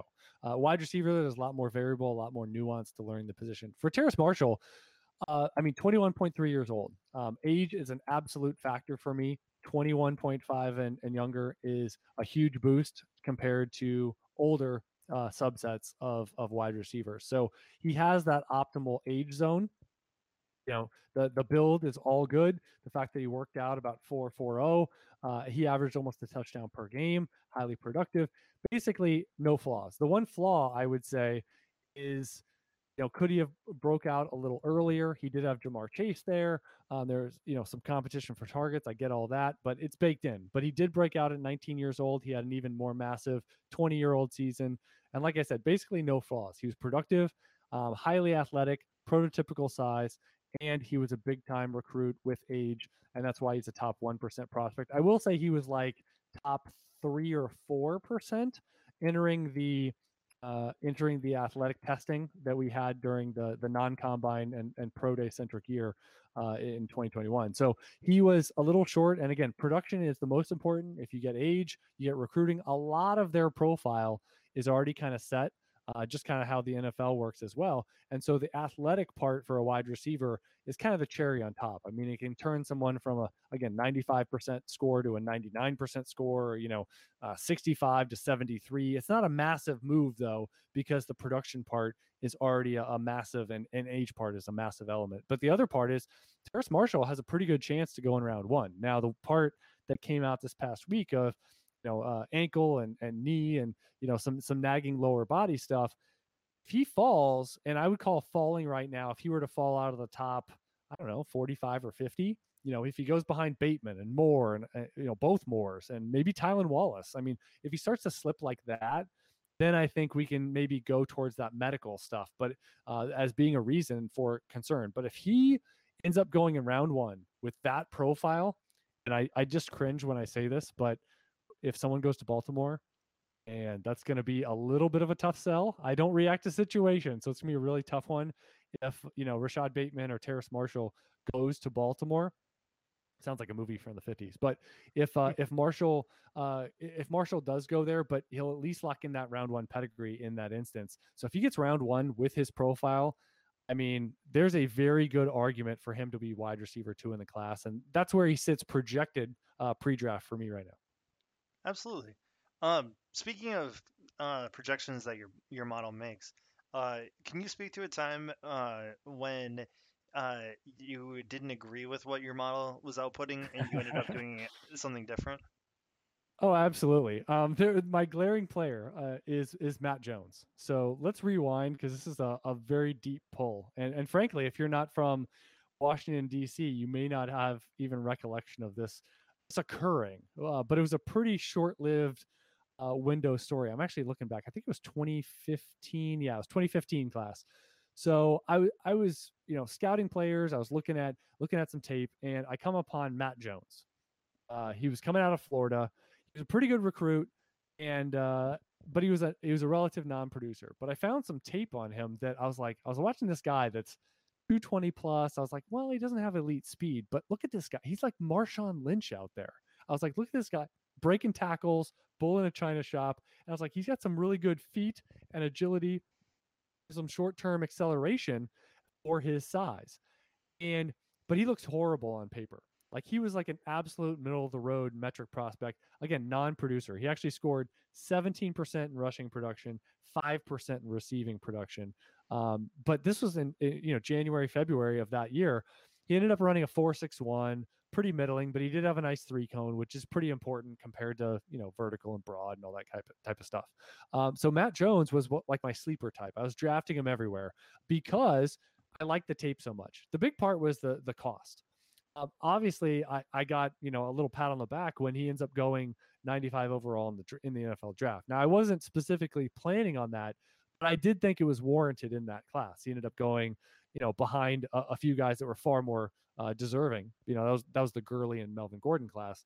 Um, but I, I thought he kind of drafted was drafted where he fit, and in that round three, round four range. But a lot of people weren't tracking him. He still went like the third round of rookie draft. So I was I was accumulating a ton of shares. And rookie rookie year, he had this pocket where I believe he had a hundred yard game. He had another solid game or something. And he had this window that he was worth a first round rookie pick. And I know a lot of people, you know, they they always talk about like, oh, well, this guy was never worth such and such because it was never like a static, oh, in February of such and such off season, everyone globally agreed that they were a top 50 dynasty player or whatever, is kind of how they use the basis point for what a player was worth. But so many young players actually have windows where they are A, worth more than the rookie draft cost when you have first acquired them, and B, a running back that is young that produces in season, and Matt Jones had the starting job at that point in time. Those are guys that can be flipped for a first round pick. Not saying you have to, and I I missed that window a little bit. I think I sold one or two shares, but I still had a bunch that eventually turned to zero, like a penny stock or whatever. But Matt Jones was that guy that, again, I, I couldn't really get behind him. I couldn't write a good story uh, for a UTH article or something that that that other than saying I, I think there's something here. And the biggest part, so when there's disagreement, if some guy really doesn't have a good metric profile, they have to be cheap. And Matt Jones was cheap. He was like a fourth round rookie pick valuation. And then after he got drafted day two, he was a third rounder. And that's very palatable as opposed to making exception after like for example um who was the guy this year? Kadarius Toney i believe. That has a a horrible metric profile. Like if he goes in the first round like he's projected to be i mean he's going to be one of the worst ones of all time. He was a relative non-producer i know people don't want to hear that at florida. I mean but you're talking about a guy that averaged 42 yards per game in his career 13 yards per catch. He never broke out market share wise. So you can tell me how much he separates, how much he's Tyreek Hill, um, how exception, exception, exception, exception. And I'll just say, show me when he produced. Show me when he had, uh, for his age, a good market share. And and sorry, but being in the 20s at 21 years old, uh, eh, you know, with a good quarterback in Kyle Trask, he didn't have the excuse of like, oh, it's a horrible, horrible offense. Kadarius Toney didn't even do it at 21 years old. So I just, to me, it's a non-starter. So he, like that's an example of like if he's your Matt Jones, the problem is the price is not going to be like a third round rookie pick. Um, so I will make exceptions. Uh, Matt Jones is one of those glaring ones to me. He worked out for a moment in time, cup of coffee there in his rookie year. It went down from there. But uh, I think a lot of the traits that I sought, you know, that I, I saw were, were correct. Uh, but very rarely am I going to make an exception. If anything, I would say, even if I watch a guy, if they have a real an elite metric prospect profile, um, I will side with that a lot more of being like, you know, I watch them. I don't think they're super special um, or anything like that. So I, am definitely again a metric over film guy um, if they are in dissonance with with rare exception, uh, just because it, it comes to fruition a lot more where the weak metric prospect, if they do hit, it's not for long. And you know, if they do go highly in the draft, they're typically just going to go higher than I'm willing to pay. that makes sense. That makes sense.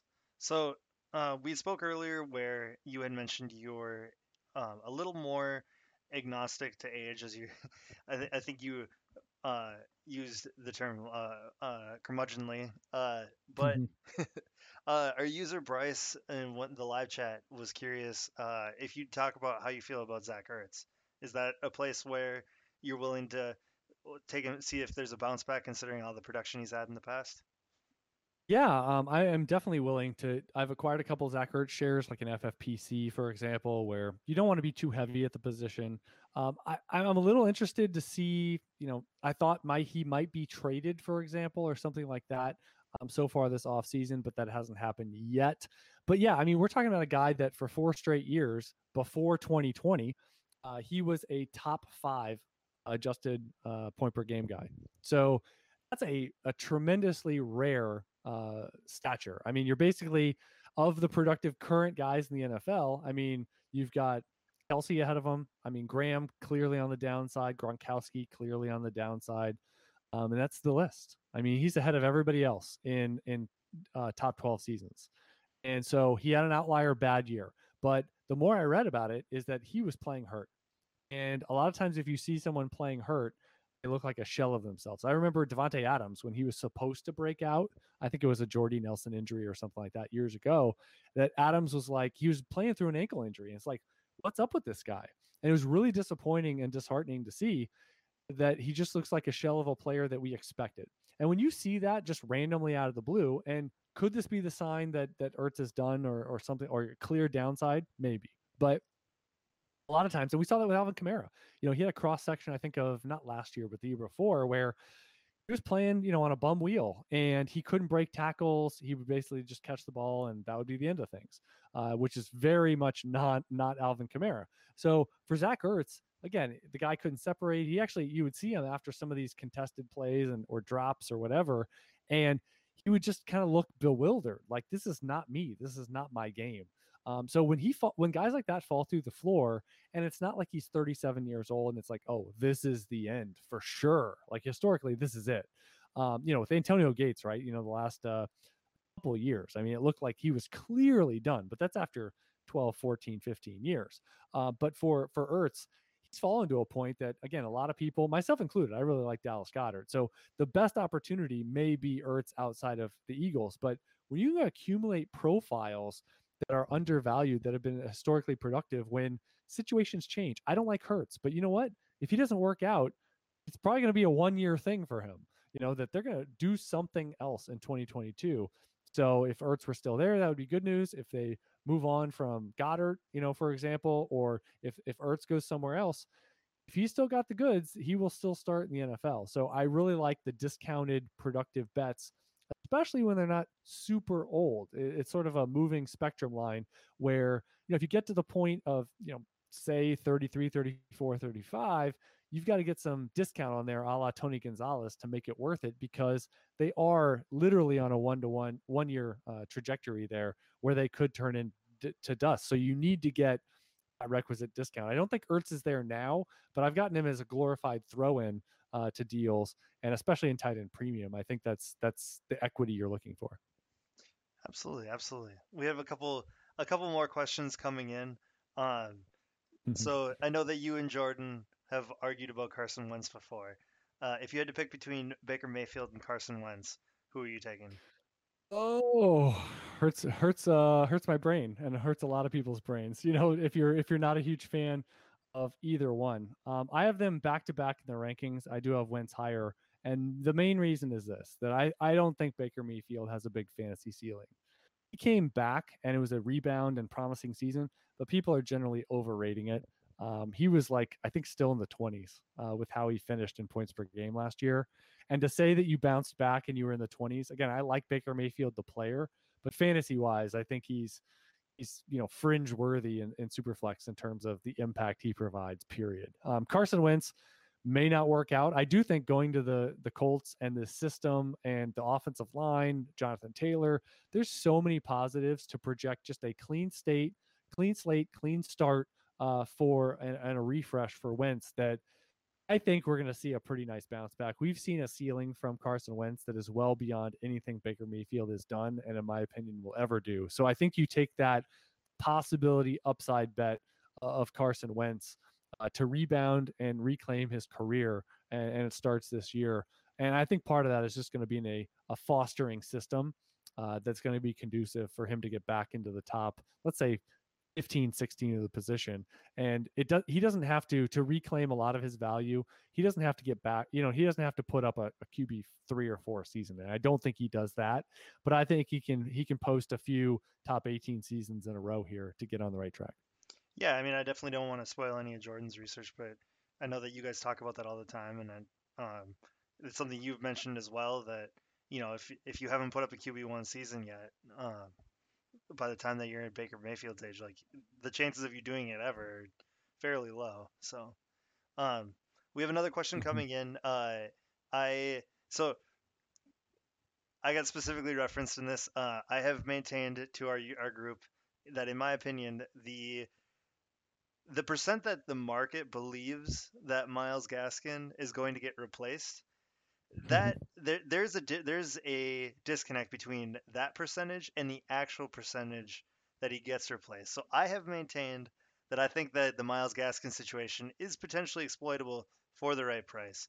But we do have a user asking uh, for you to put me in my place uh, in regards to that situation.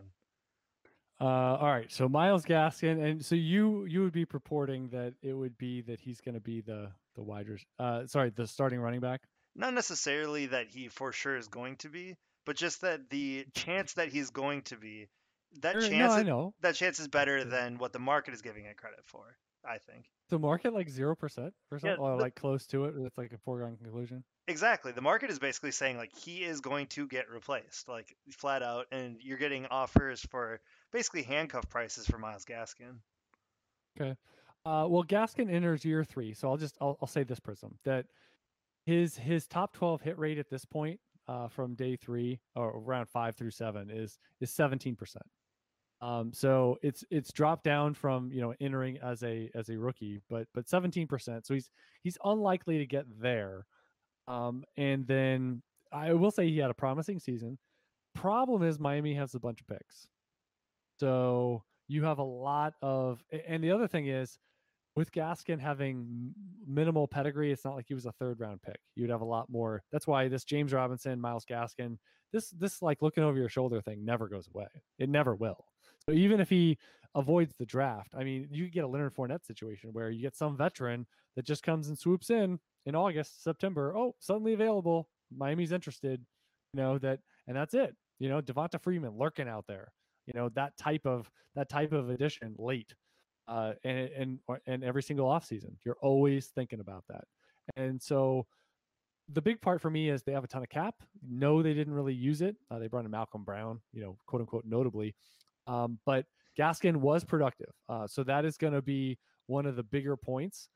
But like James Robinson, definitely not out of the woods. And and having a lot of picks would be the big concerning part. And the other part would be it's not going to take a ton of capital for that to make a move.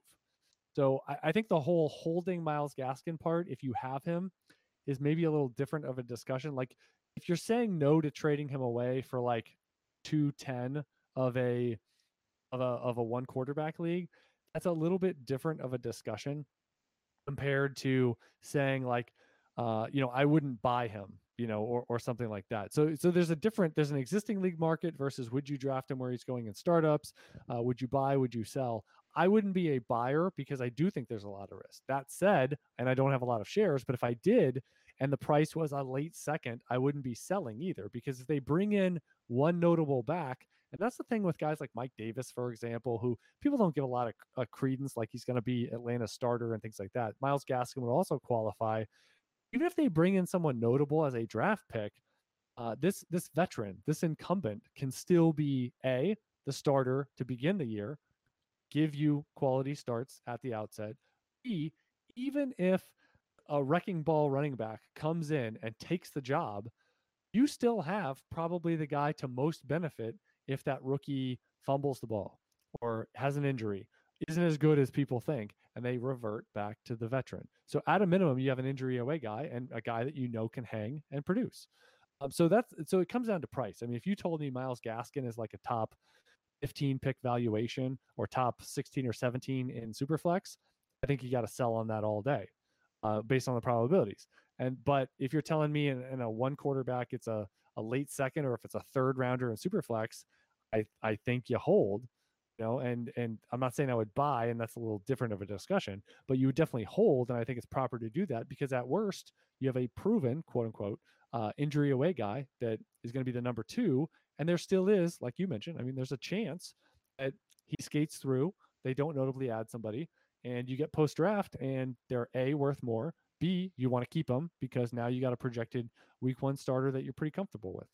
Yeah, and I mean, uh, I, the uh, uh, the user that I have a bet with, uh, we literally bet two thirds in a one QB for value wise. So I mean, that's That kind of two thirds of what? so. Uh, we do what are called uh, shoeies here. So basically, it's a it's a bet where you either have to take a shot out of a shoe if you're wrong, or a Yeah. uh, or a beer. So It's a regional thing, isn't it? A shoey. Are you from Wisconsin or Michigan? uh, Something in the UP? I'm actually I'm actually from Minnesota, but I think I don't actually Oh, okay. remember the initial way that this first started. Uh, uh, Okay. I'm gonna call out uh, our user Heard of Val. shoeys though. Yep. Yep. So you have to we we do when we have to record it, and essentially what we said was by uh, this May, our users picking a uh, they're picking two players from the third, and then a year later, if they're combined worth more than Myles Gaskin, I have to take one reverse. So, but where I'm getting at this is, uh, like you said, two thirds is the price of a handcuff. You know what I mean? It, it's a very different conversation than talking about selling James Robinson because selling James Robinson, you start talking about, yeah, you're talking about a high second round pick, low first in Superflex, Right. maybe even better than that, where you're looking at Myles Gaskin and you're looking at two He's a discount Robinson. right? Like, but heavily like thrift store Robinson. Exactly. Yeah, he's a homeless version in terms of the market. So wait, so you have to do a you have to do a shoey and two oh you meant two thirds, meaning that's the other side of the bet. right. So Yep. they get to pick any player with what an ADP in the third. Of a rookie draft. So Okay, they'll they're of a rookie draft one QB. It'll be you can sharpshoot any two of those twelve in terms of ADP. uh yeah, I believe it was anyone lower than 303 and 304. Oh, okay, okay. So All right, anyone they want. Yeah. See, I think yeah, the odds are probably on your favor. So more valuable in the marketplace, or more valuable like producer. Okay, yeah. I mean, I I think I think the smart thing would be to take Gaskin there because you're not you're not getting the field. You're actually having to select two players. So that's the biggest part. I mean, I would take the field certainly, but that's way too many. You know, even if that's through round four, you're talking 18 players or something like that. So. Um, Yeah, yeah I mean, so no i think i think you're on the right track there because i mean what's your best case there? Like you're drafting like last year i mean you could maybe get someone like Darrynton Evans for example um, that that what are you hoping for? A backup running back right? That maybe if you get the injury which there's a decent chance that they get some cross section now they become hyper productive and and uh invaluable so yeah. It's and just this year you're probably looking at wide receiver so that's going to be a really tough terry mclaurin type hole to shoot through uh, in that range of a rookie draft. Exactly. It's just such a sharpshoot that uh that's where I'm talking about, you know, Gaskin potentially being exploitable if you already have him. Not No, necessarily that's true. going out and E- Even if there's only a 25, 30% chance that, say, Miami doesn't draft a guy in the first, say, four rounds, uh, that's going to be projected to maybe take his job sooner rather than later. Even if you're having that as a 25, 30% chance that he skates through, then I think you're on the right side of that bet. So whoever's going against you, get ready for that shoey. All right, Chad. So it's 9:30. We still have some more questions. How are you feeling? Do you want to answer some more? Do should we call Yeah, let's do that. Well, I'm looking at this sheet you got. I want to do this rapid fire stuff about dogs and smoothies and all this kind of stuff. So if you want a couple more football questions, that's fine. But I definitely want to hit rapid fire a couple of those. All right, perfect. We'll get if we're if you're down to it, let's go through all of it if that's okay. Okay, rapid fire. I'm gonna be less verbose because the the running up on an hour and a half so far is on me. we we appreciate the verboseness though as well. Um, I guess you I know you played in a decent amount of Devy leagues. Do you want to give a quick thought on like what it would take to be successful doing a zero Devy strategy in a Devy league? Sure. Um, I would say that a zero Devy strategy. I'm assuming that means that you would not you would not draft actually draft any Devy. You would still have the picks. Um, I would say obviously you need to find the rebuilding teams and you need to wait. First of all, you need to wait, just like rookie picks. Ideally, you're waiting all the way until your pick is on the clock or at least your draft is going, unless you have the 101. And then you would trade all those picks away.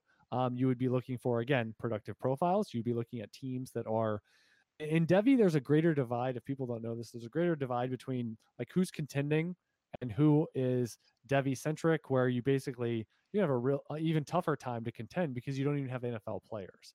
And then that is also the vehicle to improve for the future. Is it, it's not even like oh let me get rookie picks.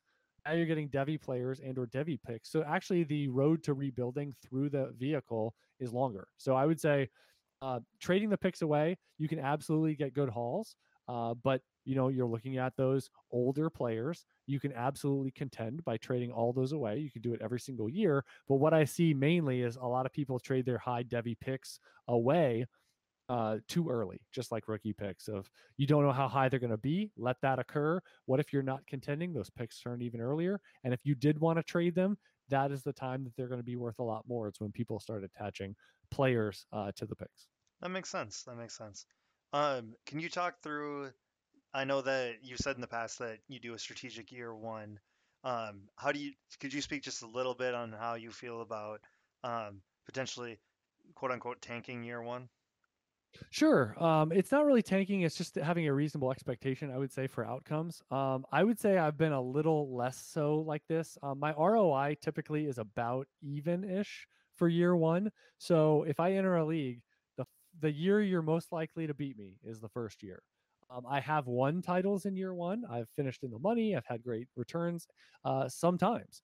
Um, but I always feel like year one is the most difficult one to win in a dynasty league because invariably you're going to have one, two, maybe three teams. Uh, maybe it's less so in 2021 than five years ago, but going to have some teams that are a little more redrafty, uh, uh, teams that are a little more centric to, I want to try to win now. And that's fine. Uh, but they're also the teams I think most likely that within the first three or four years that you see an orphan situation and they realize their team is breaking down like the Berlin Wall, and uh, they're they, they just don't want to be around for for for that mess, or they don't really know how to fix it per se. Um, but year one is the most difficult because you're going to have some dead red trying to win and they can be successful at that. They can trade away their first round picks to get additional you know top 50 top 75 players in the startup draft. It can be tough to beat that and what I what we always say is if you can insulate yourself and extend your window and your runway to compete, you get there. You know, so if you get uh, free, future picks, if you trade down and build your depth, uh, you know, you draft generally on the younger side. You can mix in some veterans, absolutely, but you start to look at an aggregate two, three, four year opening foray in the dynasty league of saying, I want, eh, you know, my my jump from year one to year two is usually pronounced because if if things don't go well, if I don't contend, I have a high first round pick of my own, high in every round, plus the team that I was kind of projecting. You know, if you draft a few rookies, they're not usually the most productive guys out there. So you've got them coming into year two, for example. You've got a high first round pick. You probably acquired some additional rookie capital. So that's those are the most notable reasons why my year two and beyond is a lot more uh, productive and and profitable than than year one. Uh, but I am de- I definitely don't go into any season saying I will not contend and I'm actually going to make proactive moves so I don't. Uh, it's typically a even if it's year one, I go into it. You go into the first four, five, six, seven weeks, and you say, "Let's see." You're always kind of assessing. We always t- kind of talk in season of assessing where you are, and there's different looks of like I'm two and four but I've had a couple injuries. I'm getting someone back. Like I, I, you know, I got a couple players that I think could be breaking out or benefit from injury. You get some reason for optimism, and then you could be sitting sometimes at three and four, four and four, and you're like, ah, this doesn't look great. But you're not going to throw in the towel because you're right there, fringe playoff, or maybe even in the playoffs at that point. Uh, so I think that mid-season zone is always really great to assess your team. It's always great for trading of who's in, who's out, who's looking to make trades for this year, who's looking to get picks. Uh, it's my favorite. My favorite sprint is that sort of middle four to six weeks of the fantasy season because you've got a bunch of teams going in or thinking about their teams in different directions, and those are the best best trading time for everybody uh, to to get what they want. Absolutely, I think the uh, those those almost the dog days of the season. It's it, it, it can be one of the best times to find value. Uh, so next question, uh, can you give us a um, someone who might not have done as well as we would have liked in 2020 uh, mm-hmm. that is going to be a breakout, and then maybe one breakout that you think might be a fugazi or fake. Oh, fugazi! Look at you, phrase that pays. Um, all right, someone that broke, someone rephrase. Uh, so a 2020 that's going to break out. Yeah, someone that we haven't seen pop yet, but that you think you still have hope for. Oh, that is a great question. Kind of have to go to the abacus here. I want to have a, a deeper pull. You know, I really want to say Jalen uh, Jalen Reagor, but I absolutely can't with my my my thoughts of of Jalen Hurts and what I think is going to happen with the Eagles. Um, so I'm going to leave that one to its own accord. Um, let's see. I'm going to go. I think the answer has to be a running back here. This is the first one where you're like, Chad, you need to hurry up. slightly. You can't research it this heavily. You know what? I'm gonna go. This is this is gonna be. I'm gonna go with AJ Dillon. I love it. And I'm gonna say this because everyone's on Aaron Jones. He goes back. I still wonder what Green Bay was doing, but they ran a two back system with Jamaal Williams. Jamaal Williams is gone. it's pretty much Jones and Dillon. And I'll say this you've got subsized Aaron Jones. And again, I think he's a fantastic two way weapon. Is he a traditional foundational running back? No. They have a guy on that depth chart that is. And this is explosive. I actually always get the tingles when I start talking like this. Just imagine again. So now everyone's off AJ Dillon a little bit. He was white hot, and then they sign Jones back, and now he's suddenly, you know, like people are are running, running into the woods, saying, "I can't believe I drafted him. I can't believe, you know, you told us to draft him in the second round last year." Um, you know, now you're holding, you're holding, but you've got a big Willy Wonka golden ticket here that any misstep by Jones, any injury, even if there's not, I mean, I still think AJ Dillon could be a top 30 weekly play. If he's the main goal line back, you look at those two guys in that backfield and you tell me who's more likely to be the primary goal line back of an NFL offense. I think it's pretty obvious. That's one of the better offenses in the NFL. So, but if there were an injury, Mr. Aaron Jones, AJ Dillon can win your league. And stop. Absolutely. So even if he's the backup, even if he is the absolute 35% to the 65% of Aaron Jones, which I still think is a bit rich there in that split, that I still think you're you're waiting on one of the game changer backups, a la Tony Pollard, a la Alexander Mattison. Uh, that these types that if they get the full fledged job and they're pretty much just standing there waiting, that that's why you bet bet on backup running backs and especially guys like this. So AJ Dillon, I think, can be flex viable even if Jones is healthy the entire year. But picture a scenario where some point during the year, Aaron Jones goes down and he's had a decent amount of workload. He's 26 years old entering the season. And if AJ Dillon, we saw it for one game, one glimmering game, but imagine a four, six, eight week run to end the fantasy season. You could be Jonathan Taylor like be better than Jonathan Taylor. Um, and and imagine getting that influx mid-season into your fantasy playoffs. Um, so so that's gonna be my bet of like it's a roller coaster ride. I understand that, but that's the type that you just stash on your taxi squad, you have on your bench, and everybody that comes knocking, I'll give you a 22 second and some marginal player. Just keep saying no, and you just have that guy right there, and it may happen, it may not, but know that you have one of those tickets that could pay off big. And in season, that's the type of player that is like, you can't get him out of your lineup because the perfect storm hit. And all of a sudden, he's one of those players that's making a massive difference that you have and your elite mates do not. Man, I, I am a uh, AJ Dillon stand for sure. I think I could probably credit you and Jordan for turning. I read the cue card. You sent over yep. the notes. I read exactly what you sent me. To, to we waited an hour an hour and forty five minutes so that so that I could read that exact that exact billboard for the players you like. That's exactly why you're here. No, I'm just kidding. Uh, and then do you have a uh, little quicker than the last one? Do you have one that uh one breakout you think is a Fugazi? Um, in general, I, I think the wide receivers from just young wide receivers that everyone's going to be great um, is a little misguided. So I would say just be skeptical. Like for example, uh, Jerry Jeudy, you know, for quarterback questions, and you've got Courtland Sutton coming back. You got a first round tight end. KJ Hamler is underrated, and now you're going to say Jeudy is going to be some massive breakout. I know a lot of people aren't on him. Um, I'm not a big Diontae Johnson fan. I know he's already on a good track, but a lot of people are projecting even greater. Um, if there's any other rookies, I would also say again, I, I, like these guys, but when people start CeeDee Lamb, Tee Higgins, people start projecting them as like top three, four, five dynasty guys. I, I, you got to have some pause. It's like the Cam Akers effect. They're good, but there's a heavy competition with really good players at the top of the dynasty wide receiver board. So I would just say when the price gets too hot, be careful. Um, and there's probably going to be some oscillations to where even if you like them, you get some discounts and you don't quite have to pay that extreme premium right now. Absolutely. Um, I know that you were into Michael Warren and James Robinson last year.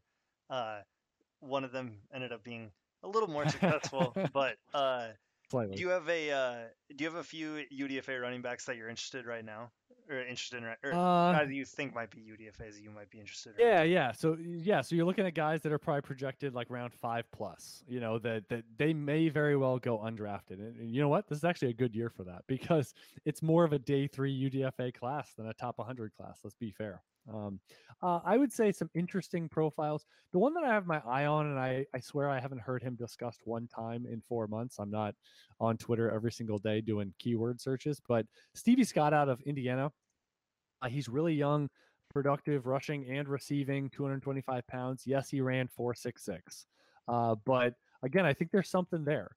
Um, so he's one that could stick. You want two way producers that have enough size, like James Robinson, like Michael Warren, like these types that can carve a role. Uh, Deon Jackson out of Duke is another one. Both of them, I think, are highly likely to be UDFA's. Maybe Jackson slips into around six, seven, something like that.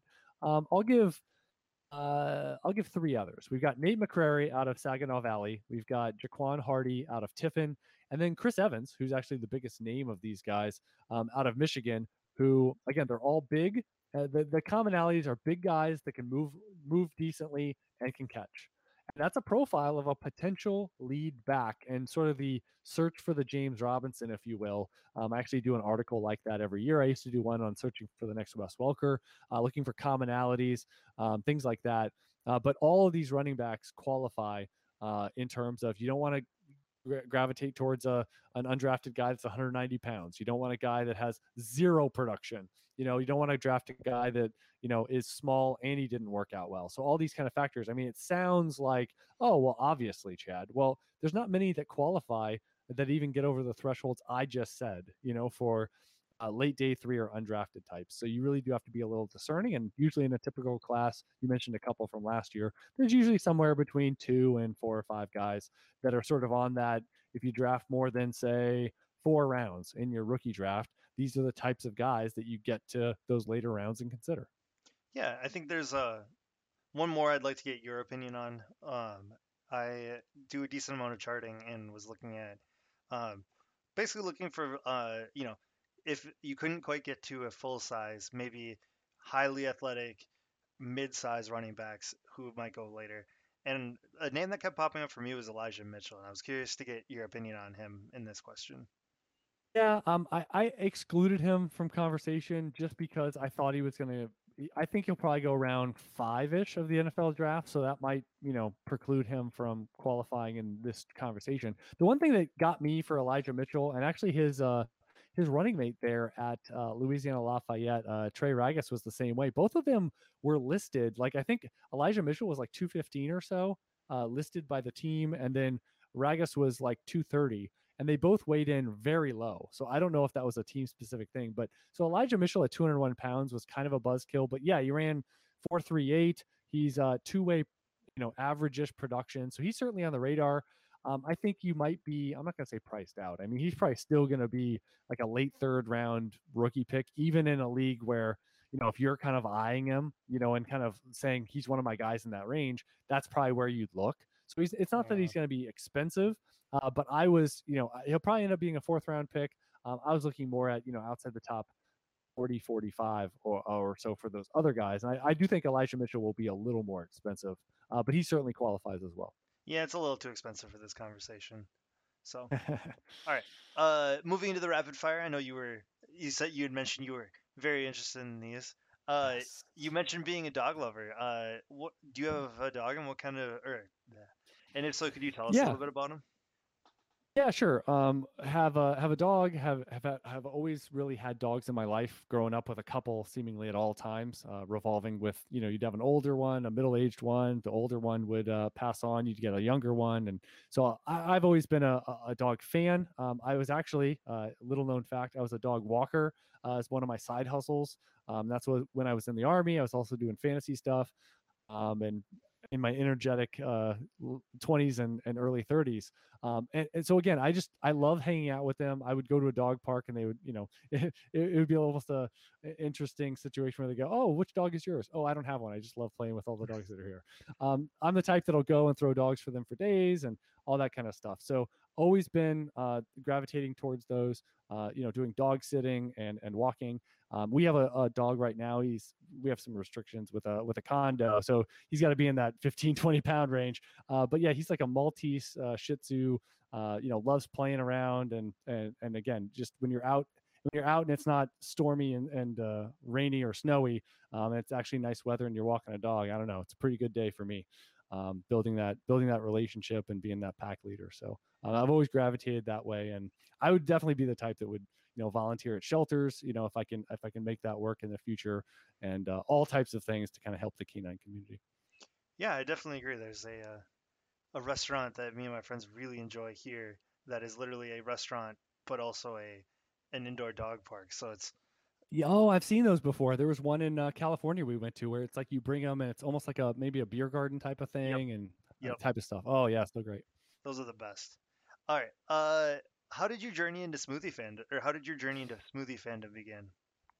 Um, so it it started with juicing a little bit uh, years ago. I've always liked fruit, um, but now i am on this track, and people think, you know, if we had video on and stuff, I mean, a lot of people make fun of me. I get these. I basically keep it in the blender pitcher, which is like 60, 55 to 65 ounces. Um, I actually have, and so you can you can not have your mouth open too long. I have I have uh, two of those basically as my breakfast. Oh, wow. um, over the course of a yeah. Uh, so I'm I'm already up to like you know 100 and something ounces, and that's you know four bananas. That's a couple of pieces of citrus if it's grapefruit or oranges, a bunch of frozen fruit, um, and put it together. Um, but that is like I used to do just straight juicing, but now you know if physical demands and if you're exercising and stuff, you kind of need the caloric uh, aspect as well. So having the whole fruit and not just the juice has been a big part. But I'm very uh, pro smoothie uh, Mrs. UTH, as I call her, um, is as well, um, where just a lot of en- energy and uh, I, also fruit sugar processes for your body differently than like refined sugar and stuff. So it's not really a um, it's not really an issue, you know, with like blood testing and, and all that kind of stuff of, you know, something that's negative for your body. Um, so again, it's had really good results for me and just being pretty much high fruit and only fruit until like you know mid afternoon where i you know have some regular food and stuff like that for for other meals but uh but yeah the the smoothie aspect has been really easy for me because not many people would sit there and eat a couple oranges and four bananas for breakfast uh but uh but you certainly can enjoy it and drink it I'm surprised that you're even hungry for lunch at that point with almost 120 some ounces. That is true. You know, it almost sounds like the slim fast thing where it's like, oh, shake for breakfast, shake for lunch, and then a reasonable dinner. it sounds like that would almost be the commercial. Uh, but yeah, you know, it's funny. Each smoothie takes on its own flavor. Where it's like if you go to the to the uh, you know Costco or you know the big box site, uh, big box stores where it's like, oh well, the uh, the tropical fruit uh, frozen stuff is the better deal, or it's like triple berry or whatever. So you're always kind of changing up, oh, oranges versus grapefruits or whatever. So you always have kind of a different. It's not like you have the same exact smoothie every day. There's some variety every few days with uh, with whatever the new stock is. Absolutely. Um, and then let's see. Is there uh, is there a, a notable player that you were in on super early like you found them as a like a recruit or maybe that was mm. sometime early in Devy that you're like you're proud of that you found them oh man that's a great question super early Devy player um i would say i was really early on jonathan taylor um, I think it was after his freshman year, and that's not. I mean, some you know, being early in Devy a lot of times means you have to have them. You know, uh, you have to have them eye up as an incoming freshman. Um, but again, I, I, react strongly to the the prototypical profiles, and I'm pretty aggressive with that. Um, I will also say that um, Antonio Gibson like, is one of my guys. I, well, okay, uh, Alvin Kamara, like pre going to the NFL, I was way in on him, uh, but I'm not going to take full credit um, on that because we already had plenty of data points. I will say, talk about no data points. Antonio Gibson last year was my, my guy. Um, coming out of Memphis, I I mean I interviewed him at the Senior Bowl, and you know he had some other backs there. It was uh, Darrell Henderson and Tony Pollard, for example. They had Antonio Gibson out there running routes, playing wide receiver. And there was still in January, I remember we kind of we went to Mobile and we held our breath because we didn't know if Antonio Gibson, like uh Demetric Felton this year out of UCLA, was was one where you just positional ambiguity. And so is he going to be is he going to play wide receiver this week, running back, and what's the designation in the NFL? And frankly, he got drafted at 66 overall and even Washington after the draft, you still had a little bit of pause of like, are they going to play him as a hybrid player on offense? And so I would say perfect storm happened, you know, where Darius Guice wasn't a factor, Adrian Peterson not a factor. That that depth chart opened wide up, you know, for for Gibson. Who knows how it works out if everyone is productive and and you know nice off the field and all this stuff that it work you know that that Gibson stays buried or how that works out but I always saw a David Johnson like player in terms of prototypical size, athletic, receiving centric, can certainly do that playing wide receiver as much as he did in college. Uh, so he's one that, again, I was just kind of all in on him just coming out of Memphis or late on, late in his career, that I know he can play running back. Now, did I expect this much instantaneous uh, production and value and and and equity of that that opinion absolutely not. I mean again but it's sort of like your Myles Gaskin thing like within the range of outcomes or what's the percentage probabilities here of certain outcomes like i had again top 10 running back within his his uh calculus there. And again it's worked out very well. We'll see where he's on but he's on a very strong track uh, going forward. So he's one that just of the last class or two that i remember being full on committed to. But who knows? Again, we play this situation out 10 times. Maybe there's one or two of the 10 where he goes to a different team. They try Lynn Bowden or whatever, you know, he's kind of stuck between positions. And, you know, maybe he plays a little wide receiver. Maybe he gets 46 carries and, and 25 receptions, and we don't really care about him.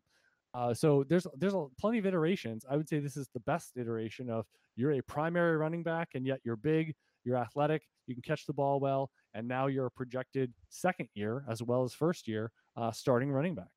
Yeah, I remember the first time hearing about him was I think actually from you. I don't remember what show it was on, but yeah, I, I remember you being in on him very early. So uh, I'm gonna give you some time to uh, pimp all of anything that you want to talk about, but I do have one uh, like a a, mm-hmm. Uh, a, a uh, meme question to ask you from one of our users. Have you ever had an have you ever had a moment where you may have trusted a fart, or have you ever had a moment where it may have actually? Did you accidentally poop your pants? Yep, that's actually happened. Um, and oh, well, actually, the funnier part of the story, uh, it's two separate stories, but but yes, I've done that. Um, and man, it's it's really bad when it happens. Like the aftermath, I don't think if you've never done it or never even like had the inkling that it's occurred or whatever, like it is disarming because you're like an adult with a diaper. Like it's just like, yep. but you don't have a diaper, and it's like depending on your situation. So that did occur. I would actually, I actually think the funnier one is when I defecated in public. Oh, so and, and I would say, and I would say, public is a relative term, but like you're out in society is what I mm-hmm. would say. I, I still don't think to this day anyone saw me, but so I was out dog walking, and if you if you dog walk in high rises or any high rise that so the time from being on the street and walking around the neighborhood or whatever the environment is to actually if you were going to go you know drop the dog off now you're inside and whether that's you know a, a, public restroom or their restroom or whatever you now have options. But the time from you're out with the dog to actually getting to that environment could be like five minutes there's an elevator situation, maybe you have to get buzzed in, all these types of things. That was not happening on this said day. the one time this was not happening. And so I had to, I mean, this was like if and this all happened in a matter of 60 seconds of like you got to develop a plan. You have to have a quick and and try to eliminate the worst option and everything else is in play. What's the worst option? And you say, like you said, you uh you you mess up your pants and now it's like you're walking around in it. And i still have other dog walks to go. I'm going to get in my car like this. I don't have a change of pants. So you can't have that. That is option zero of a 1 to 10 scale. So you can't do that. So i was looking around. Luckily there were some bushes. And i was able to finagle like literally go into a trash can finding something paper product. And I, I literally like put my foot on the leash the dog was like outside the bushes. It was inside the bushes, crouching. And, and and so then again, you clean up the best you can, and you kind of apologize to the the the overlooking lords, and you're just like, uh, uh, you kind of say to yourself, I'll come back tomorrow and clean this up or whatever. I think I might have, you know, after I dropped the dog off, I would, you know, and I was able to, you know, obviously come back in a better state. I, I think I actually used some of the dog bags, you know, for for my own accord there. Yeah so so i mean but that was one where it, i'll call it a very good success. Now i will say this is not like a camping situation. I mean you can get camping settings and it's like that's considered norm you know if you're right. hiking and you're going on a two week trip or whatever. I mean that's sort of part of the game. But uh but but this one was urban. This was urban. Thank goodness it was like in a generally wooded and kind of nice area if you will. It wasn't just like all concrete i mean if it was like straight downtown that would have been Oh, rough. There, sure. there are no, there are no answers in in Concrete City on how to make that work. I mean, that is just, I don't know. I don't know what you do in that setting. Maybe you put, maybe you put a shopping bag inside. Uh, oh. I don't know, but or you just try to hustle. Um, I don't know, or maybe you try to carry the dog into a place with the public. I don't. So right. just talking this out, it worked out because it was embarrassing. I remember it was it was a reasonably hot day too. Like so you start sweating. Like nothing about it was good, but the outcome of you didn't actually mess, yourself from the inside out and now you got to the worst part is well now you have how much time of doing other things until you can truly fix it. Uh, so yeah, worst case scenario and yeah, there's someone that has a a meme or a gif out there that is like it's so perfect uh, because because we made one reference to that years ago um, and i think i told some semblance of this story or or i think i admitted to tim torch that i had i had done this and it's just like you get thrown back a little bit you're like what? Really? No do tell. So, um, that's pretty apropos for finishing on that. Chad you were wonderful i appreciate you having having you on. Tell the uh, tell the fine folks more about where they can find you talk a little maybe a little bit more about your stuff and and that'll be about where we end. Sure. Well, thanks for having me. Uh, a ton of fun. Uh, I kind of talked like I was an old man trying to figure out this Discord thing. I, I, popped on earlier this week and answered some questions in the in the Dynasty threads just to, to kind of get a feel for things. And I will say I will be back. Uh, you know, this is something that I was able to experiment with beyond this AMA. Um, and again, crazy kids. And I know I know Discord I think started as sort of a, a platform of communication for you know video games, but now it's expanding to uh, just many other uses and, and functions. Uh, but but very cool. I really love the the active environment of, of communication. So we'll definitely be on here um, as an entity uh, going forward. And if you're still around, again, you've been hearing me espouse my opinions for a couple hours now. I would say if you want more of me, there of course are the weekly shows, uh, dynasty shows for football guys, and Under the Helmet, which are available on all of your podcasting platforms. Uh, the Football Guys show is actually under the Audible platform, so you can just find it under that feed, which has a number of other good publications. Uh, but if you want to hear more, if you've been intrigued by things like the projection model, my valuation system, uh, like you said, like I said, transparency of the moves I'm making, uh, the why, a lot of the why and the profiling behind the players that are buys and sells, and observing the market and what should we, the collective we of UTH, be doing.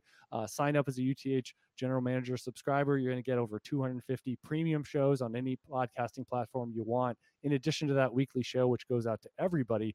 But again, you're going to get the good stuff. You're going to get the, the the deep analysis, the specified uh, going over drafts. You're going to have a, a very targeted uh, list of, of rookie draft buy, sell, uh, target tiers, all that kind of stuff going through draft season. We do waiver wire stuff, everything you need in season as well, with specified these little micro zones of two, three, four day windows of of, of trading and marketplaces, like I mentioned with Matt Jones probably an hour ago. Um, but again, you try it out, you uh, money back guarantee. And what I always say is, over the years, I think I've maybe had five or six uh, refund requests. I mean, it really is such a low, low number that uh, you are going to get my full attention. So when you email UTH, admin at uthdynasty.com, if you want to ask some specific questions about the site or shows or whatever, uh, it comes to me. I don't have, it's not outsourced. It doesn't go to someone that I barely know. How would they answer my email? I still don't have answers to that. But, uh, but it comes straight to me. Uh, I manage it like a hardware store.